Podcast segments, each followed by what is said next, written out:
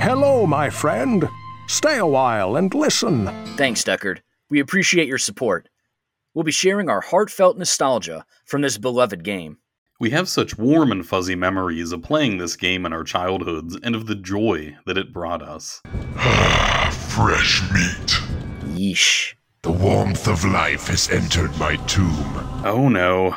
Trapped in a room with so many bodies. Oh my goodness. Eternal death awaits any who would seek to steal the treasure secured within this room. Oh man.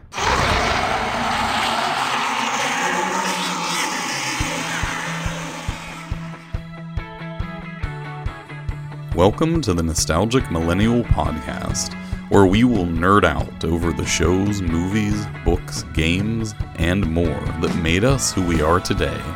Prepare yourself for a return to the 1990s on the Nostalgic Millennial Podcast.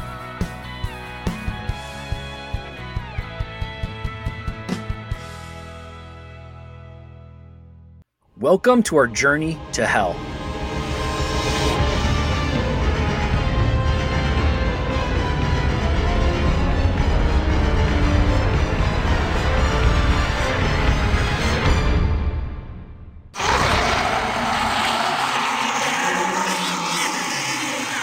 Yes, indeed. Matt and I embarked on an epic quest to defeat the devil himself, Diablo. While we're not doing the exact same play by play narrative we did for Shining Force, the narration that we'll be providing from each of our playthroughs is going to be a really good backdrop to discuss all our different characters that we love, all the different themes that we want to discuss, as well as the franchise in general, things we like, things we don't like, and kind of maybe a little bit about where it's heading. But we really do want to confine this to Diablo, which was really the definitive RPG for me growing up. It was kind of like a, a step into gaming manhood. And that's why I felt we had to pick something like this. Yeah, Diablo for me was one of the games that I remember buying at the mall and being super excited about. And yeah, stepping into gaming manhood, one could say, uh, because this is a hardcore game in, in more ways than one. So I'm excited to talk about this. Just to let everybody know, Diablo was released in January of 1997 by Blizzard Entertainment. There was then an expansion pack called the Hellfire expansion that was released in November of the same year by Synergistic Software, a division of Sierra. Before we get into the details about our playthrough and our nostalgia about Diablo, I wanted to bring us into our back to the 1990s segment. In this segment, I like to take everyone on a journey back to the time at which our episode is set. So we're going back to January of 1997, and I will be explaining some of the popular movies, video games, TV shows, and music from the era. Kicking things off with music, we have Unbreak My Heart by Toni Braxton. It was the top spot for seven weeks, so the whole way through January and into February. We also had No Doubt with Don't Speak, Whitney Houston with I Believe in You and Me, and Celine Dion, It's All Coming Back to Me Now. Going over to movies, the top film was a movie that I've never heard of, a John Travolta film called Michael, which apparently stars him as the Archangel Michael, but evidently this is a comedy, a comedy film about the Archangel Michael. Next up, we had The Relic, a horror film, and Beverly Hills Ninja, starring Chris Farley. Last movie that we have is Jerry Maguire, of course, starring Tom Cruise. And moving over to video games, we've got Diablo itself coming out January 3rd, and really only one other notable for the month that I could find, but this is a heavy hitter. Final Fantasy VII released on January 31st for the PlayStation. Now, when it comes to TV, we have a lot of the same shows that we've had throughout the 90s. So, ER, Seinfeld, Friends, Home Improvement.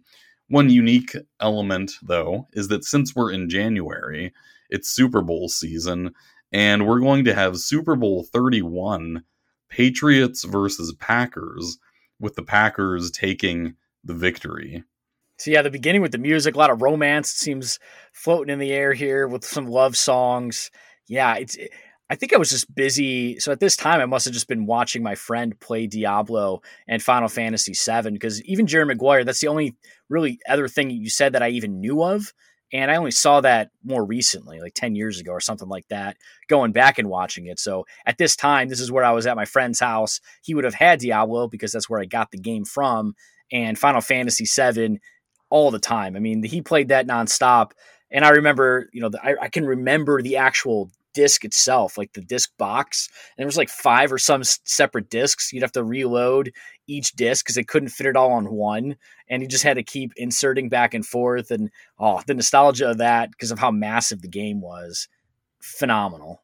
Final Fantasy VII is, is a personal favorite.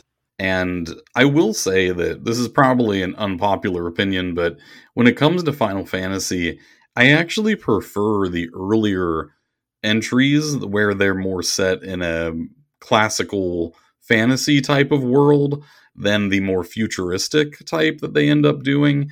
But Final Fantasy VII is just undeniably a classic, just a masterpiece. And so, even with that setting being a little bit different, I absolutely love this one. And I never actually got to play it through until I was an adult because I did not have a PlayStation back in the day. And I did beat the game on the original hardware with the original discs, and it was an experience. And yeah, swapping discs. Shout out to the remake as well. That's been fantastic. I'm glad you mentioned the futuristic part because I completely agree. I hate, especially in games like this, where we're talking swords and fantasy. I always want it set in ancient times with magic and whatnot. And the other game around this time was like Might and Magic, that series. And they always did that at the end of every single game. They turned it futuristic. And so there's nothing worse than going from like cool bows and arrows and throwing spears and casting spells to getting laser guns and fighting robots and stuff. It's like I think there's maybe a place for that. It's not my favorite genre at all. And that's why I never got in like the Final Fantasy onlines and stuff because I just don't like the futuristic component of it. Do you have any memories of this uh, Super Bowl 31? I can't say that I really do. When I was looking into it, it looked like it was a big Brett Favre moment for him. So, you know, taking the taking the victory there. But other than that, I just don't really have a lot of nostalgia for this one. As everyone knows, I grew up in the Pittsburgh area. So uh, this one, I don't even know if I watched it. See, I have no nostalgia for the Super Bowl. Again, we were what, maybe 10 years old at this time. So I probably wouldn't even be able to watch the Super Bowl in general. But I grew up in Cleveland. We weren't even a franchise yet because we had moved to Baltimore and became the Ravens. We didn't come back until 1999 with Tim Couch leading the Browns to glory. That was our. and then, yeah, I mean, the rest is history. Obviously, I, you know, we went to a, a college together, and I had to be with Matt and experience two of his Super Bowl wins, which was devastating for me. But definitely yes. no memories of, the, of this Super Bowl because I was probably you know pretty jaded about football in general. Well, regardless, uh, this is a huge year, and you know when I was looking up the video games for this year, it is an all-star year. I wish I could talk about more of these games that came out, but I'm going to have to save those for later segments. So this has been back to the 1990s. So, as I had mentioned before, Diablo was a game that I had to get for my friend because it was money issues and also potentially another issue. And so, really, my first personal experience with Diablo after this was Diablo 2. And I actually did really well in school. And my mom wanted to know, hey, Paul, what would you like as a gift? And so I said, oh, Diablo 2, because I love Diablo 1. I borrowed it from my friend and she said, okay, sounds good. She went to Best Buy and then came back. And I was so excited to play Diablo 2. She came back empty handed because it had a mature rating. And she did not know that it had a mature rating. And she said, I can't get this for you. So I was pretty devastated by that. And I don't know, it kind of got me thinking a little bit about you know these ratings mature ratings and whatnot i mean playing diablo at that early age i don't remember ever ha- having any nightmares about it or anything like that and I just remember really fond memories enjoying myself with it. But that's kind of why I wanted to play it because it was such a big franchise for me, and I have so much nostalgia with with the original. But I don't remember any nightmares, any issues like that What were your thoughts on that? It's interesting in my case because my parents, when I was younger, didn't really seem like they wanted to get me video games. But then at some point, that sort of that dam broke, and I started getting them, and they started buying them for me, and they were pretty open minded. Like if I was, especially if I was buying something with my own money, they would generally let me buy it. And I remember going to the mall, and I would always look around. There were two stores at the time. We had electronics boutique and we had software, etc. They were both in this mall. And this was back in the day when there was more than one game company. If you can imagine that, there was not just GameStop everywhere. There were different companies that had different prices. And they did at that time sell used PC games as well because they were accepting those just like they did with consoles. And they were selling PC games in the stores, which they eventually stopped doing.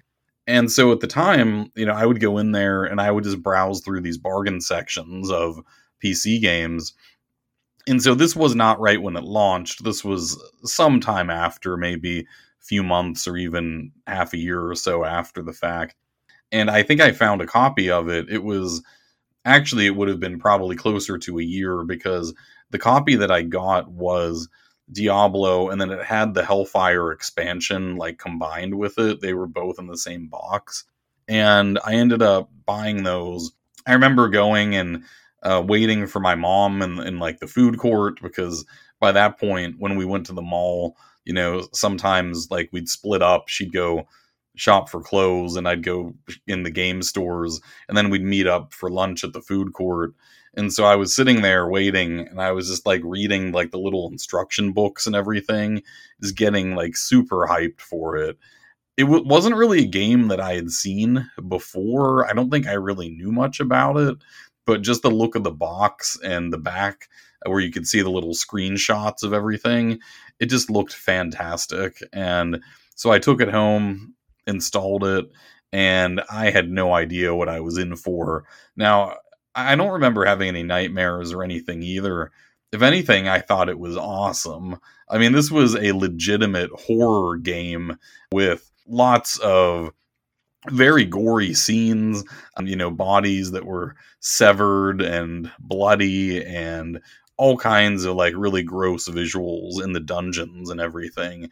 And I don't think I'd ever seen a game like that before that was so gritty and realistic looking as far as what it was depicting.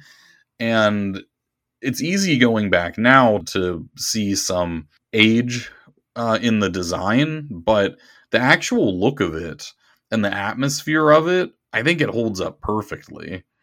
A lot to discuss here. The first thing I wanted to talk about, I'm glad you mentioned the nostalgia of the manual. I miss that, man. Especially with Blizzard, they used to do these battle chests where basically you'd get the games, you'd have game art, you'd have even like manuals, not just like the game manual, but like what do they call them? Like the playthroughs, strategy guide. Yeah, the, you'd have the strategy guides because I had the uh, Warcraft battle chest that had you know Warcraft two had like the Tides of Darkness. It's like the expansion was in there. Uh, I think it might have even had Warcraft 1. I'm not even sure now, but it had, like a whole bunch of stuff all in the one. And yeah, it had like strategy guide, all that stuff. It, oh, that was so good. Like is getting that literature with it is like you could just get right into that game world by by reading about it and playing it at the same time. What was like the perfect amount of reading material to get home, right? Or you know, while you're with your mom or whatever shopping, and on the way home, just going through it all.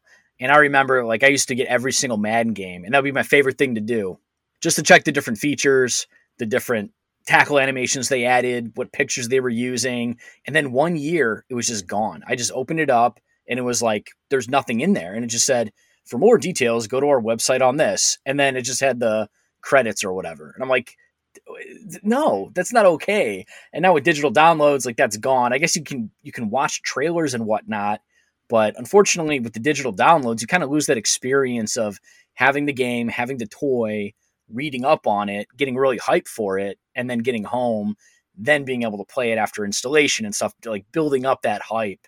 The way you said that really just brought me back to how games used to be because those manuals were awesome. The manuals were awesome. And, you know, you mentioned the rating system. I wanted to mention something about that. So, when we were really young, there was no rating system.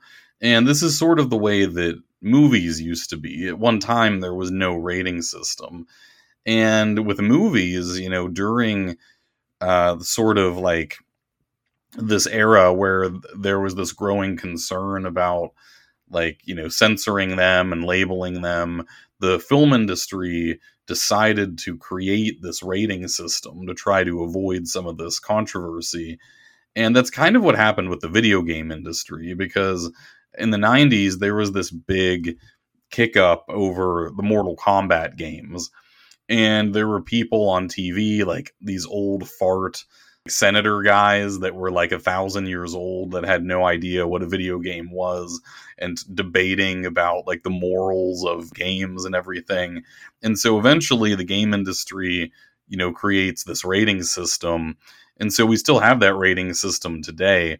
And I'm not really a fan of rating system. I mean, it doesn't matter anymore because because we're so old that like we can we can buy whatever we want. But uh, I'm generally not a fan of rating systems. I don't like censorship regarding like art and content like that. I guess that you know it, it might be. You can speak to this. It might be helpful from a parent's point of view, but I feel like can't you just sort of look at the thing for what it is and decide if it's appropriate or not? Like you know, I, I don't know if if branding these labels is necessarily that helpful. I mean, in your case, it ruined your ability to play Diablo 2. I uh, I was lucky enough that I did have Diablo 2 myself, but you know, I- will hold off on that for now. Yeah, so at 14, I can't play a game that's 17 plus, even though I had played the original.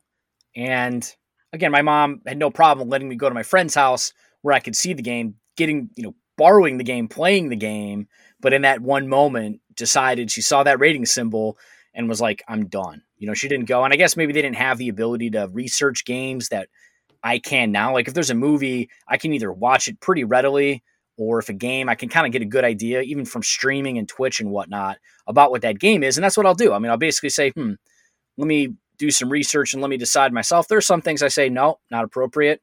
Other things I'll say are appropriate. And that's kind of hard, but I guess as a parent, you do have that discretion no matter what because you're kind of the harbinger of that decision. But it is hard. I mean, it is hard. Like my kids have had nightmares, but they'll not have nightmares watching Harry Potter and the Goblet of Fire, where you have uh, Peter Pettigrew cutting off his hand or whatever. And, you know, they'll have a nightmare about, you know, we were playing Unlock a few days ago, which is like an escape room card game. And there's one little, it's a Star Wars one, and there's one little like Jedi bounty hunter type character who just had like a rifle over his shoulder. And so my son had a nightmare about that. And it's like, you've watched Lord of the Rings, no nightmares, Harry Potter, nothing. And then this. So it's, it's kind of arbitrary. And it's hard because it's like, as a parent, obviously I want to share things with my kids that I enjoy, experiences that I enjoy because I love them and I want to have fun with them. Part of that's selfish for me because it's time I can spend with them that I'm interested in doing stuff as well. But then the counterpoint is obviously, are you exposing them too soon? So it, it's very fluid in terms of what I do. I definitely gatekeep certain things, don't gatekeep other things, and uh, you know I'm trying my best here. But I think yeah, by and large, leave it up to the parents to decide these insane rules. And my mom had the choice. I mean, my mom could have bought me the game. Yes, you've got this ESRB telling you what to do, telling my mom what to do, and she obviously relied on them. I'd never re- rely on them. I mean, there's some things I see that are teen that clearly aren't, like they're more mature, things that are PG that are more mature and things that are teen and i'm like how is this pg-13 this should be far less. And so it's very arbitrary what their ranking system is. I don't trust them but it does mean i have to do more research on the subject. But again you know my mom could have made the choice to let me play diablo 2 she could have engaged in a dialogue or asked me why i wanted to play it asked me am i scared of it? Do i understand what's involved? And she just said nope that's it. And I love my mom, but I would want to discuss that with my child and learn their perspectives and see, oh, you've played the more, far more gory one, which we're going to talk about in Diablo 1. Because Diablo 2 honestly tamed a lot of what Diablo 1 did. And that's been a theme of Blizzard since, because you're right, man. This really hits. This is a complete, this is a horror game. This is like a Dead Space type game. Yeah, 100%. Yeah, regarding the ESRB, it, it was I did just you know double check. It was established in like 1994, and it was also uh, so I, I, was right about Mortal Kombat. Apparently, uh, also the game Night Trap was another major reason that it was established, which is kind of interesting to me because Night Trap was this very unique Sega CD type of release, and essentially you were controlling these different cameras and there was the situation where there's this house that's being attacked by these different creatures and you can see cameras in different rooms. It's like one of these like um like full video type games and you have to sort of select what to do in the different situations but yeah so that was another one that was uh, that was controversial but yep so now we're stuck with the uh, this rating system for the rest of our lives probably but at least uh, now whenever you know you go to a game and it's like this is restricted for certain ages you just put your birthday in on the website and it lets you right in. So i mean there you go. Shh, don't tell them, don't, don't tell them that. That's maybe not the best security measure you can have. Can, you, can, you, imagine like trying to get alcohol in, in high school and they're like put your age in you know and then and then we'll just sell it to you right. That's the gatekeeping. It's it's very minimal but you know the alternative would be full id and and who knows what else. But i like diablo immortal i did play on the uh, mobile. Uh, it's the phone game released. I let my son watch me play that because there's honestly no blood. I mean there's a little bit of obviously you're attacking creatures and stuff and but you can't really see them all that well. Diablo 1's very different. And I remember him coming downstairs wanting to watch. And it was weird because I'm like, you can't watch this. You've seen me play Diablo Immortal, and he knows that. And I told him it's Diablo. So he's like, "Oh, I can watch it," but I'm like, "You can't watch this one." And and we'll be going into the differences very shortly.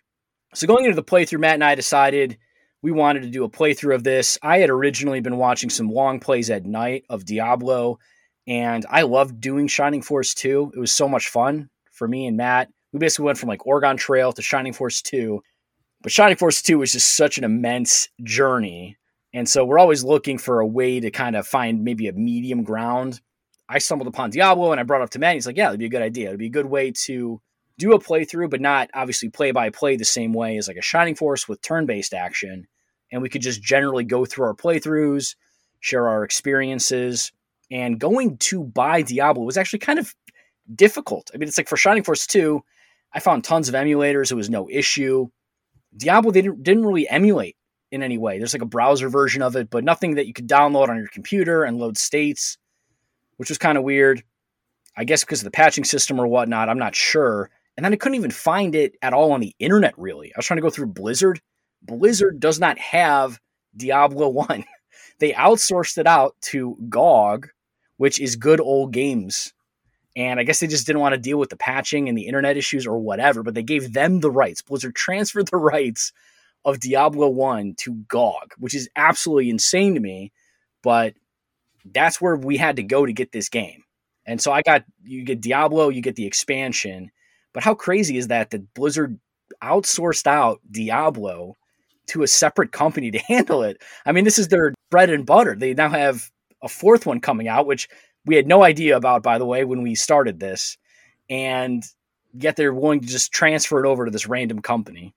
So my experience finding it was a lot quicker than yours because I actually use good old games quite a lot. Um, they have a lot of sales, and you can get stuff from the '90s or even the 2000s, um, even sometimes even more recent than that you can get it really heavily discounted if you pay attention to the sales. So definitely a shout out to them. That was the first place I checked for it, actually, even over Blizzard itself.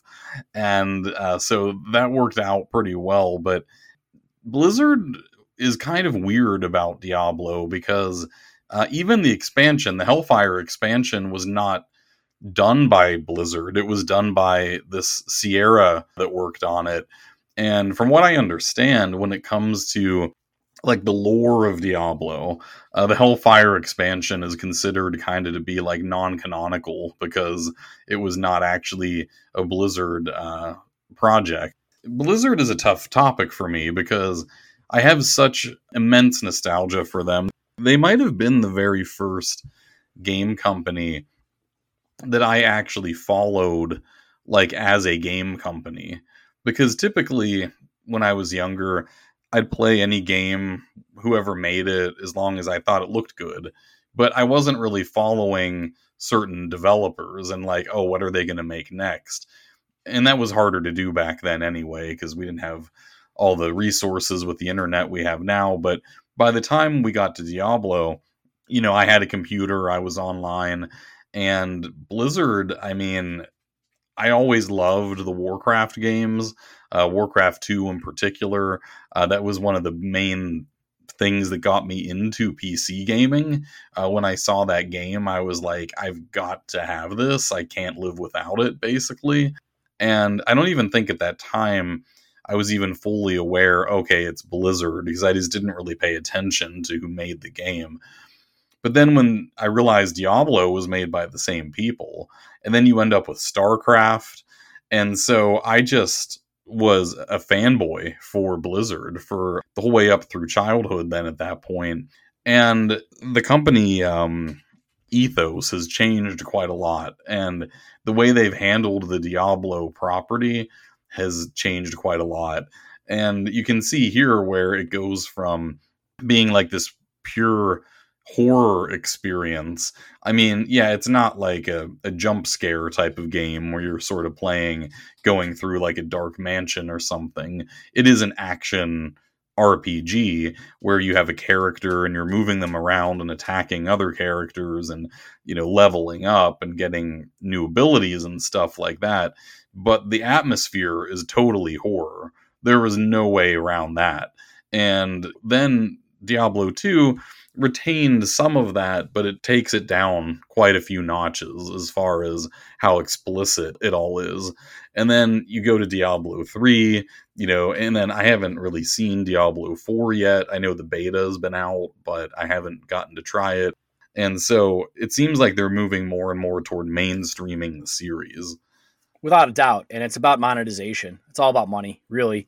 And yeah, Diablo 2 it removed a lot of the horror elements from it and added in some of the cool RPG elements, the grinding, the skill trees, the stats, all that stuff that people like. They kind of just blew it out, out of proportion in Diablo 2, and it worked for that perspective. I still think Diablo 1 may be a better solo experience right away, but Diablo 2 obviously going to offer you more content.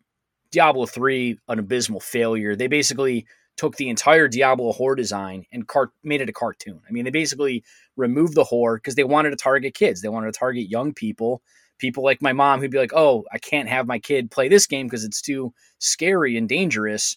And they just removed a lot of the horror elements from it, a lot of the customization, and then they brought in things like the auction house where you could just buy gear online that they'd take a profit from.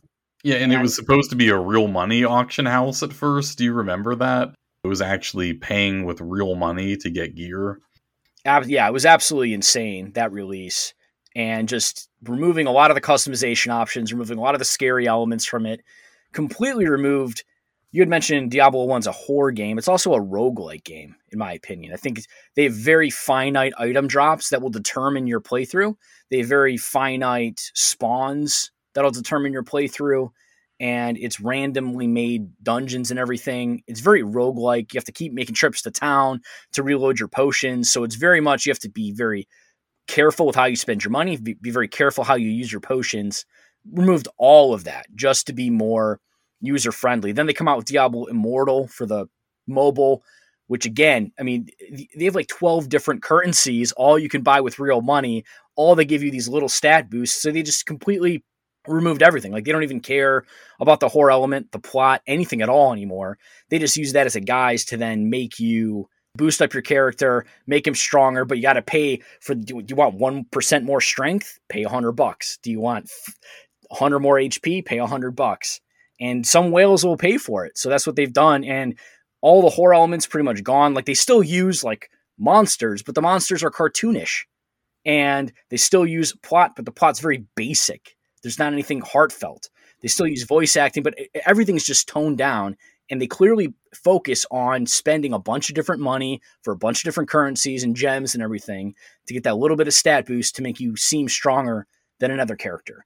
And then the little bit I've seen of Diablo 4's beta is basically they've gone a little bit more to Diablo 1 in terms of like the art, but it's still going to be that same type of concept of just like grinding.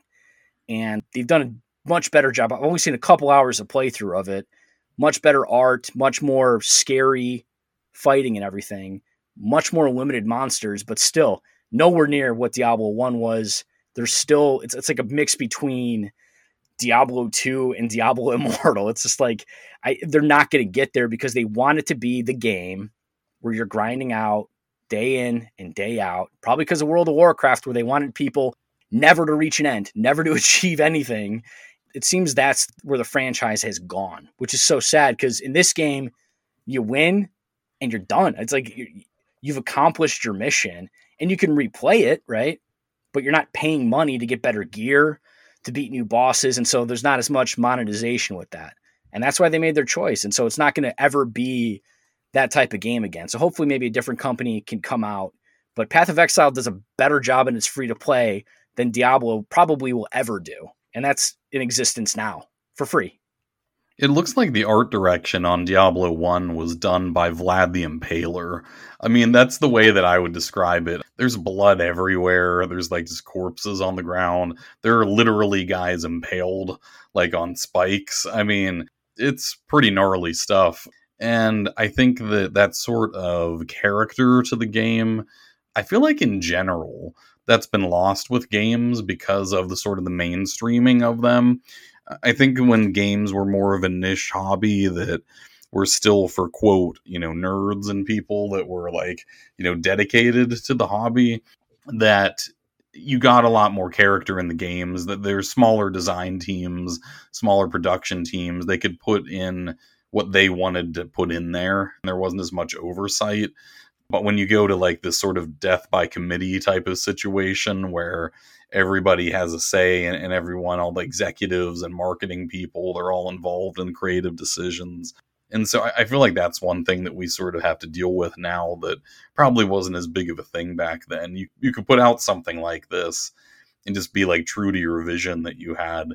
So at this point, we'll start getting into our playthrough. So this game's not even like Diablo 2, where you have this open world concept where you're roaming between towns and maps. You have your one town of Tristram, which has been obviously infected, and then you kind of go down a level from one to two to three to four, all the way down until you get to Diablo, and then you just win the game, which is really kind of cool. If you if you defeat Diablo, which we'll talk about again. We're just gonna basically what we did is we took notes on each level, things we observed, art, battles, characters, anything noteworthy that we wanted to talk about, as well as certain interactions in town.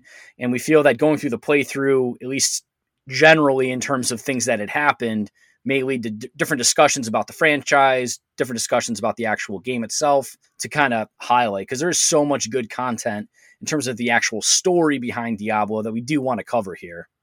And so when you get the game from GOG, because again, it's the only source that you can get it from, you basically, I, I actually had to research this because you get basically the Hellfire expansion, and I didn't want that. I wanted the original Diablo. I had never heard of the Hellfire expansion, never bought it, anything like that. Because again, I got the game from my friend early on, Diablo 1, and then my next game was then Diablo 2. So obviously he must not have gotten the Hellfire expansion, or I just didn't see him play it. So I didn't even know it existed, you know, without the ability to search on Google and whatnot. I just didn't know it existed. And so when you go to GOG, you get Diablo Hellfire version. And I'm like, ah, I don't want this. And so I was nervous. I was searching. Turns out you can choose, actually. It's really cool. You choose what you want to do.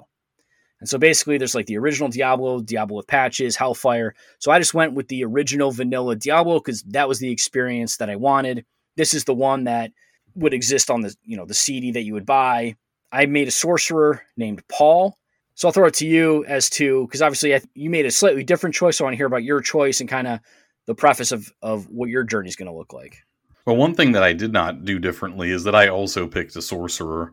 And this was basically, you know, at first I thought, okay, maybe I'll try to play a rogue. Uh, I played a few levels as the rogue, and I was like, yeah, but I feel like there's not as much to talk about here because the other classes, you know, you've got your warrior and you've got your rogue. Uh, you know, the warrior is what he sounds like. He's a dude with a sword. The rogue is a woman that shoots a bow and arrow. And I do like bow and arrow combat. I play those sorts of characters in games like Skyrim quite a lot. But in this case, you're really just spamming an attack. You're just hitting the attack button over and over again. But with the sorcerer, you have a lot more decisions to make because you're switching between spells constantly and you have to adapt to different types of enemies. And so I also went with the sorcerer.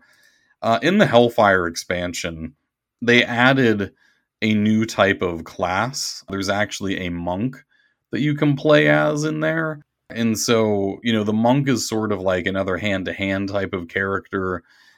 And that's something that, you know, I, I, just wasn't super interested in. You know, the Hellfire expansion also added in a couple of extra dungeons. Uh, they happened outside of the main dungeon. Each of them had four levels to them. And so there were additional quests that went along with those new dungeons as well. And, you know, there were some minor changes, like they added some different items into the game and that sort of thing. But overall, I mean, I'm glad I played with the Hellfire expansion because it just gives you more content. It was interesting to be in a couple of dungeons outside of the primary one. There's basically the first one is called the Nest, and it sort of reminds me of like something out of the movie Alien, very much like this insect based sort of dungeon and then you go into a crypt dungeon for like the second half of it.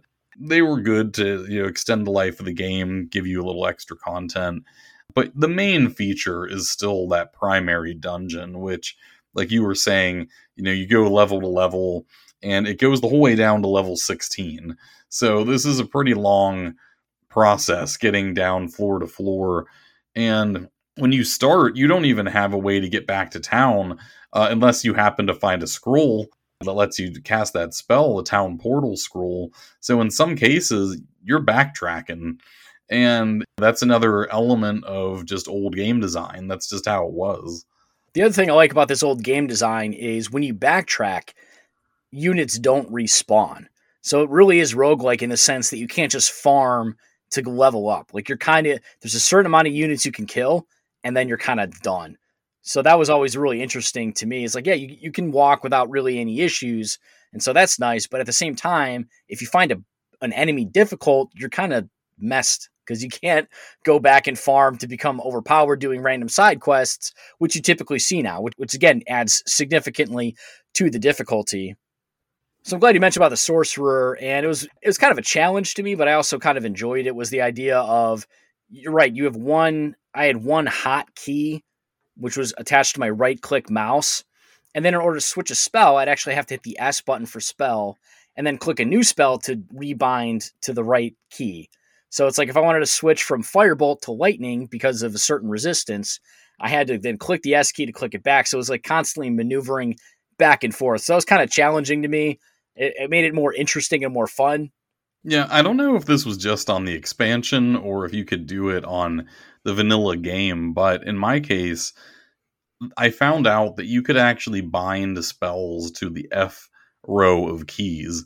So you can't use all of them because the F buttons have other functions in the game, but there were four of the buttons that you could map a spell to. So I was able to click between four different spells at a time.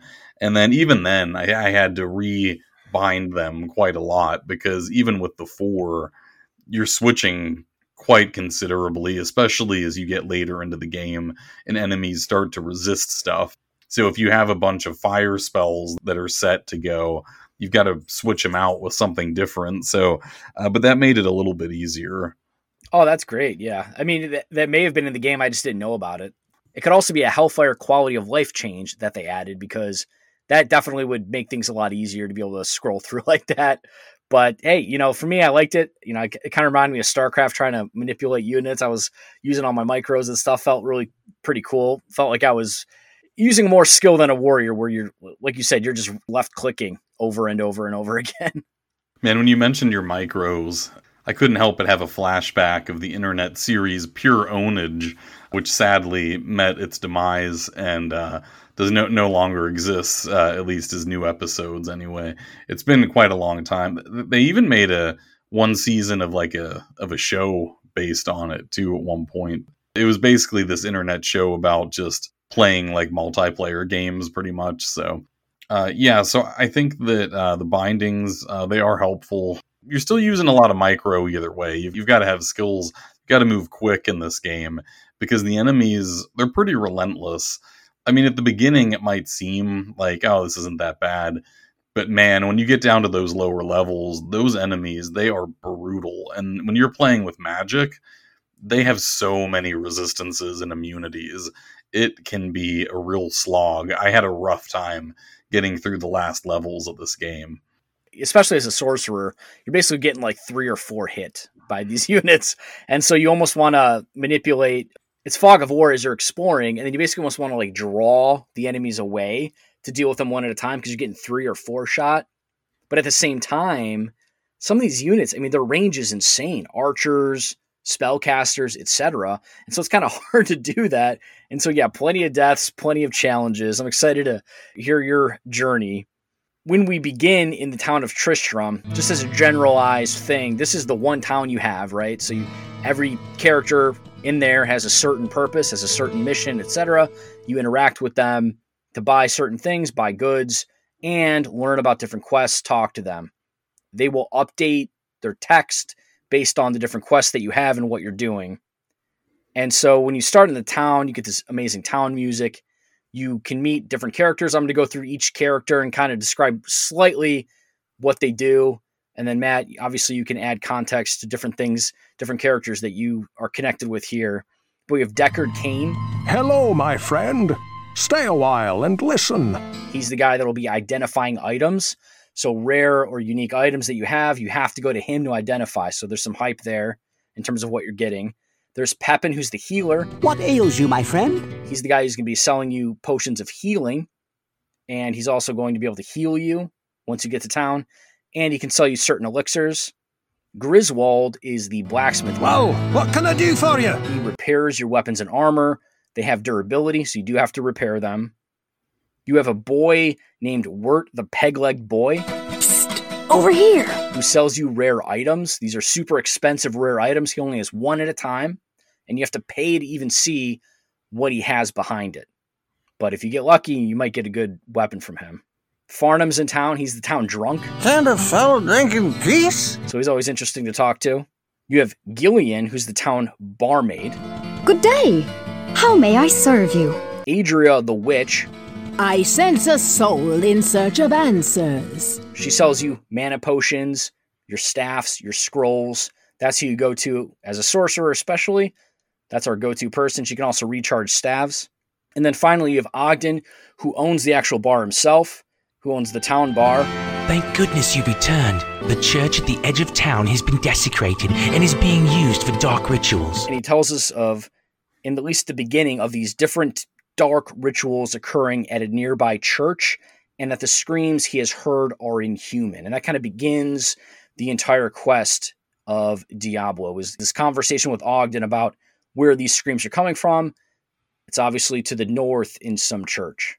Yeah, so Deckard Cain, personal favorite. The man sounds like Sean Connery. I mean, just without the Scottish accent, but he he has the same tone of voice, and that goes a long way for me. I will also mention that Adria, she is our go-to as the sorcerer, like you said.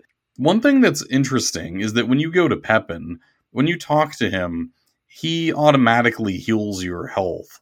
But when you talk to Adria, she does not replenish your mana. So you have to always buy mana potions if you want to get your mana back. That's a little bit annoying, to be honest, but it's. I guess it makes sense. You know, she's a witch. She's probably not going to be giving us anything for free here. One other interesting relationship is that we find out from some of these townspeople that apparently Griswold at one point in time actually had to go into the labyrinth in order to save Wirt. And so Wirt again was that boy that you mentioned. It's interesting. We don't unless I missed it, I don't think we got a ton of context here as to what exactly happened. But Griswold, at least at some point, must have been sort of an adventurer uh, on his own right. Perhaps he took an arrow to the knee, and now he ends up working at the blacksmith shop here that he owns. Well, I'll g- kind of go to the next part of our journey. It talks a little bit about Griswold, but again, we want to follow these voices, these screams to the church. So we end up going to the church and we see a dying man covered in blood on the ground. And he tells us that the Archbishop Lazarus led him and other town folks down there into a trap with the Butcher. Now everyone is dead, killed by a demon he called the Butcher. Avenge us! Find this Butcher and slay him, so that our souls may finally rest. When you go to click on him again after that dialogue, you have this epic voice saying, Your death will be avenged. And that's our character. Again, the voice acting here is phenomenal. Once you talk to this man and he passes, you get your quest. It's the butcher. And so you can now go back to town and talk to different townspeople to see what they think about the butcher. And so that's what I did. I went back to kind of get other people's opinions. This now connects back to the Griswold thing you had said. And we had learned that Griswold said the butcher used a cleaver as big as an axe. And Griswold saw him cutting up his friends to pieces before he was able to escape upstairs. So we know Griswold's definitely an adventurer. We know that Wirt escaped but lost his leg to the butcher. I know more than you think about that grisly fiend. His little friends got a hold of me and managed to get my leg before Griswold pulled me out of that hole. And then we also learn from Cain that Lazarus had sent everyone down there to find Lazarus's missing son, and then he abandoned them to the butcher. This is also the reason that Farnham is now a town drunk. Because if you talk to him, he says that his friends were killed by the butcher. Big, big cleaver, killing all my friends. Couldn't stop him. Had to run away. Couldn't save them. Trapped in a room with so many bodies. So many friends. No! And essentially, it drove him to insanity slash drinking as a result. So, yeah, lots of backstory here all around this butcher character. And I will say that he's easily one of the most memorable characters in the game. So once we have these conversations with the townsfolk, we begin our journey. And just to give some premise, because I feel like this will be important for the entirety of what we're discussing, we're, we're both using sorcerers. So we start off with the spell Firebolt, which is basically a little bolt of fire. We shoot it out. It goes across the screen, hits whatever we see. You get 100 gold to start. And so you have certain slots.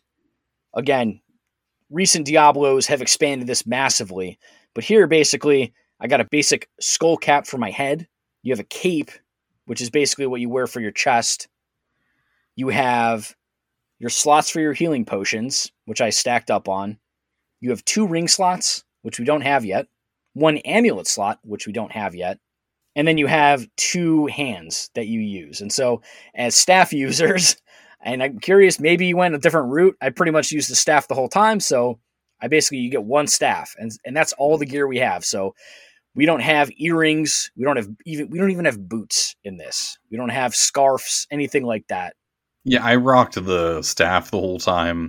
And when you first go in there, I mean, I didn't even buy anything. I had, I just went right in, and so it's one of those things where you're hoping to scavenge from the enemies because they're going to be dropping items inside the dungeon. There are these sorts of tombs and barrels around, and you can break them and open them. And sometimes money and items will fly out of them. The barrels, though, sometimes blow up in your face, and when you're playing as a sorcerer, you have like zero health. So at a certain point, I actually just stopped even hitting the barrels because it wasn't worth it. You know, I got most of my gear from stuff that I could open, like chests, or from the item drops from the enemies themselves. Yeah, buying gear was a mistake on my part. Basically, in this level one, I got four cape drops. So the original cape that I had bought, I got four. And kind of a waste. And that's basically what you find. You get a lot of common items. Probably shouldn't have done that. But again, I, I was entering for the first time, trying to figure out what to do here. And interesting part about the game is we both went staffs. So staffs basically we can use because we're pumping into magic. So you have magic as a stat.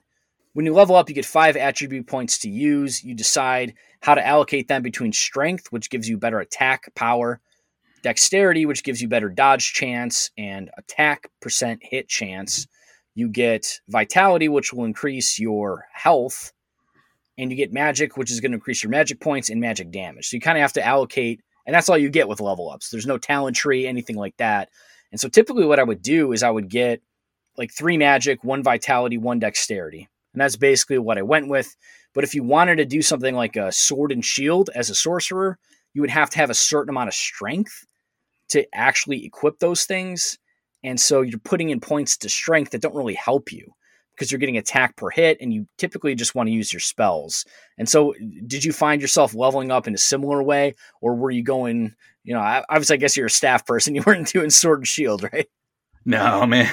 I mean, I uh, I pumped I, I always pumped it all in pretty much all into one thing, like all five points into one thing. And so typically, you know, I just put it into magic I put some level ups into like a little bit into strength, a little bit into dexterity, um, just because there are certain items, even as a sorcerer, that you need like a little bit extra to be able to use. Uh, I put a little bit into vitality just so I wasn't getting one shot all the time. But primarily, my levels, I just pumped it all into magic. One thing that I really need to explain is that in this game, you do not learn magic spells the way that you do in pretty much any other RPG anymore, which is that when you level up, you do not get a new spell, and there is no skill tree where you can select a new spell. It's all random. You find spell books in the dungeon that you can read, and you need to have your magic to a certain level to read them. And then you can sometimes buy them in the town from Adria. But otherwise, you're not getting any spells. So you need to actually find the spells or have enough money to buy the spells. And some of these spell books are quite pricey. Um, Sardo would be just rubbing his grubby hands together, thinking about all the gold that he'd make off of these purchases. What's basically happening here is it's all random, random drops, you know, and sometimes you'll go into a room in the dungeon it'll be sort of like a library room where there will be shelves with books you can search and pedestals, lecterns with books you can search. And you'll be able to maybe get some spells, but you also get doubles a lot. Like in this very first level, I found two books of search in the first level. So I learned one and then I had to sell the other one.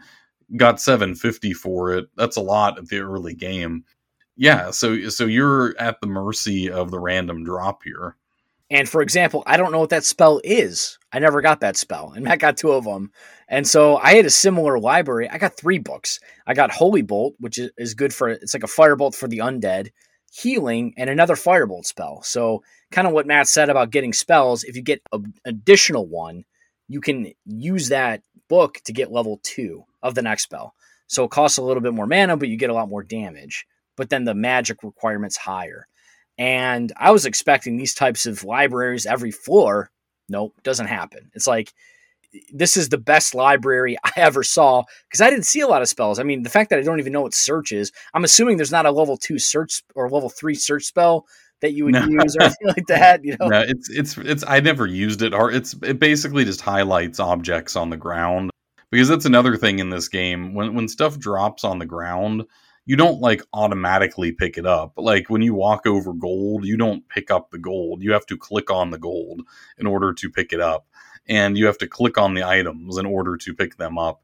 And there are no natural highlights or outlines around these objects. They're just on the ground. And so it's actually very easy to just not see a thing because it is a dark game. There's like bodies everywhere as you're going around killing everything. And so when you use the search spell, it'll highlight, it also on your map, it'll sort of like mark that there's a thing on the ground and you can pick it up, but it's temporary, you know, so you have to keep casting it if you want to keep seeing. So I, I, I typically just didn't even use it. So I got wind, water, and fire, and you got heart, is what you're telling me. One hundred percent. That seems like you got the shaft here, level one. Oh man. Well, I was using, you know, I had I did find a cloak, five armor on that cloak. I was just fighting with my staff. I didn't find anything else of note. It was really these books and then the cloak. So I still didn't have anything on my head, and I certainly did not have any rings or amulets. That's going to take a while. Yeah, this level one's a bunch of skeletons and goblin creatures that are kind of like really small, but they kind of looks like they're picking at you with some kind of blade of some sort. And I enjoyed the roguelike nature of this, where basically you're trying to like isolate units, use corridors to your benefit. Like you said, a lot of staff attacks because you're kind of short on mana. Um, you know, Firebolt is basically at this point able to one shot a lot of these units if you connect with it. And then even then, you only get about 14 uses in your entire mana bar. So you're constantly using mana potions. You don't want to go back. You want to keep pushing. And so it's it's this interesting idea of yeah, maybe use your health a little bit, maybe use some staff attacks a little bit, and yeah, the uh, again they hit so hard, and so it's it is beneficial. You mentioned cape with five armor. It's like that's why there's some benefit, and it puts some points into strength because eventually you, you can get things like leather armor and scale armor and chain armor. Yeah, not full plate armor, but like significantly better armor upgrades for just a wee bit amount of strength. And it, it's definitely beneficial to help you cast your spells. Very interesting idea of how to manipulate the attributes to be the best mage you can because you want to be able to survive enough without getting one shot while dealing the most amount of damage and you have a finite amount of experience so it really is interesting about how you decide to itemize and get experience so Diablo's interesting in that you have a, a, certain map of a floor, and you can go to the second floor once you discover the stairs. So sometimes you'll find staircases right away, and you can go down to the next floor. What I was doing in my playthroughs is going around everything because I want to get as much experience as I can. And so that's what I did here. I explored all of floor one into floor level two.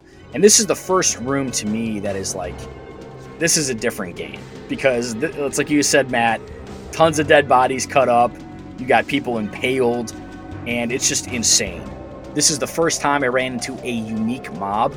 Basically, this golden texted character who just is insanely strong. And so this guy was named Mob Deadeye, and he's just this archer that just shreds you insanely. So, really cool fights. Got my first rare axe, which is really cool. So, that means you do have to go and identify it. And then you do get these yellow slash gold objects, which are the legendary uniques that you also have to identify. And yeah, this was just like, it was a very scary level for me going around trying to realize I don't have infinite heals like in the other Diablos where you have unlimited potions. You just have to wait a cooldown to get them back. Here, it's like I had a certain amount before I had to go all the way back up to town. And like that was enough incentive for me alone. Like a 30 second journey to go back to town, have to buy these potions nah, I don't want to do that. That's not fun. So I kept trying to go room to room as careful as I could. Honestly, was pretty scary at times. This I got my first unique short bow drop from a unique skeleton called Keen Axe, and it was really awesome. I and mean, it's an awesome item, but it was an axe, so you know, plus fifty percent chance to hit's pretty good for early items. Can't use it though, but it'll sell for a lot. And this is the level where I decided to try the butcher. fresh meat. Because I did see a room that had the butcher, and I went into it. He three shot me in like no time. I couldn't, there's nothing I could do to manipulate it. So I said, you know what? I'm done. I'm moving on. But he does have that iconic line, and it just scares you. And then he, he's got like 10x speed running at you with that cleaver, and it, you, you really can't dodge it. And so I just said, oh, I'm done. That's my level two. No, I mean my level two was pretty similar. I, I, also did what you did, which is that for every level of the game, I went through every nook of the dungeon and killed every enemy that I possibly could. When I got down to level two, I also ran into a unique enemy. His name was Puke Rat. Puke Rat, uh, when I finally took him down, I did get a unique item and it was a cloak that had light radius and fire resistance. Nothing that exciting either. Light radius just meaning that you can see further, and the fire resistance that you would not get hurt as badly by fire. So I put it on because what else did I have? It was better than my other cloak. I also ran into the butcher's room here. I thought in my hubris that I could take him on. So I, I went in there and um, just got slaughtered as everyone else did who encountered the butcher. His room is horrifying. It's just filled with bodies that are like impaled and it's just blanketed with blood, like the whole room. It's pretty bad. So the butcher, uh, he just destroyed me right away. And so I decided to bypass him once I loaded up again. And I ended up just going down to level three. And that was sort of, I was like, okay, I'm going to level up before I try to take this guy on again. Yeah, so looking at my notes, it literally says, decided to try Butcher. He three shot me. Ha ha. Time to level up a bit before fighting him. Those are my exact notes. So similar mindset here. yeah, a bit, definitely. Yeah, I don't even remember at this point like when I did go back. So I'm curious in the notes to see how much I leveled up before I finally killed him because I do not remember. Probably when you're OP. That's my guess. Yeah, probably. So moving on to level three here, there I died a ton of times here. There are these El Chupacabras that are these like little zerglings, man, and they just hit so hard. And they never missed. I mean, it's just like, and when you get hit, you get stunned, so you can't respond with running away. Usually, I'll run back, try to use potions, or maybe stun them with a spell. Nope, just like once they get you, boom, boom, boom, you're dead. And incredibly difficult. There are also these red skeletons and archers that I feel must have had firebolt resistance. So another thing about these units is you don't know anything about them, but as you kill more, you learn certain qualities about them, and it's their resistances. So you can learn are they resistant to fire, lightning. So early on, you kind of have to ascertain that when you're casting a million firebolts against them, that they're either immune or resistant. They're red skeletons, so I guess maybe I should have assumed that they were resistant to firebolt. But I did have lightning at this time, so I switched to lightning and things got better.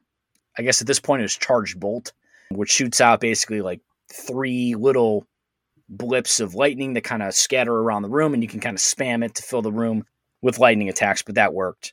I actually decided to try a bow here, so I actually went with that unique bow because I was like, "Hey, it's my first unique. This is the unique I got from uh, Keen Axe. Had fifty percent chance to hit, so I was like, "Oh yeah, it's pretty good. It's gonna be able to save my mana. I'll be able to snipe these creatures."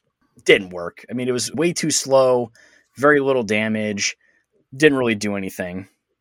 Ended up going back to staff, higher damage, and to get the magic bonus. This is the first level that really made me crave a town portal.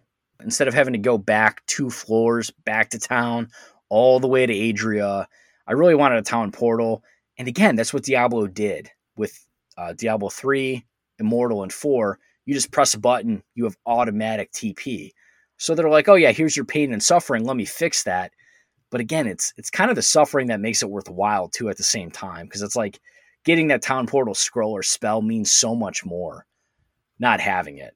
And so this was the first level where I was like, man, I really wish I had a town portal that I could use, but I was waiting for that scroll or spell to be able to use it. The town portal thing took me a little bit to even get used to again. And I kept hoping that I would find a book of it so that I'd be able to, like, you know, actually just use it at will and I did not find one for a long time. So I was, and you had to always be careful that you had an extra scroll because if you used your one scroll to get to town and then you forgot to buy another one, you go back into the dungeon, you can't get back out unless you go up the stairs or you find another scroll. So I was very careful to always have an extra one on me. Otherwise, you know, you'd be walking back and back and I mean, it's, it's something about that trip. It's not even a far trip, but it's like you just don't want to have to go back out of the dungeon. You just want to keep going. Now, regarding the third level, I wanted to point out here that there is a very important quest that you can run into. Uh, it deals with the Skeleton King. His name is King Leoric. The warmth of life has entered my tomb. Prepare yourself, mortal, to serve my master for eternity. Did you happen to get this quest in your playthrough? Eventually, but not at this time. Okay, so for me at level three, there was a spot in that level where I could enter into a separate sort of crypt. And you go in, and it's this room that's just filled with skeletons, and you're fighting your way through them. You get up to the top of the room, and all of a sudden this giant skeleton with like a huge sword and this terrifying looking crown he like rushes at you i'm not gonna lie when i first went in there i got killed and it was pretty rough but i remembered something there was a spell that i had access to holy bolt and i remembered that holy bolt is super effective against undead enemies so i went back in and I was using the Holy Bolt. I had tons of mana potions, and I was just spamming Holy Bolt everywhere, left and right. And it took him down fast. Like, you can really crush him if you have Holy Bolt. And when he goes down, he drops the crown. And, you know, when you look at the crown, it's this, like, sort of unique item. It's much better than, like, any sort of cap or anything that you would have picked up at that point in time I think my armor on it was like I think it was like somewhere around like 10, I don't remember exactly, maybe 12. But anyway, I equipped that no doubt.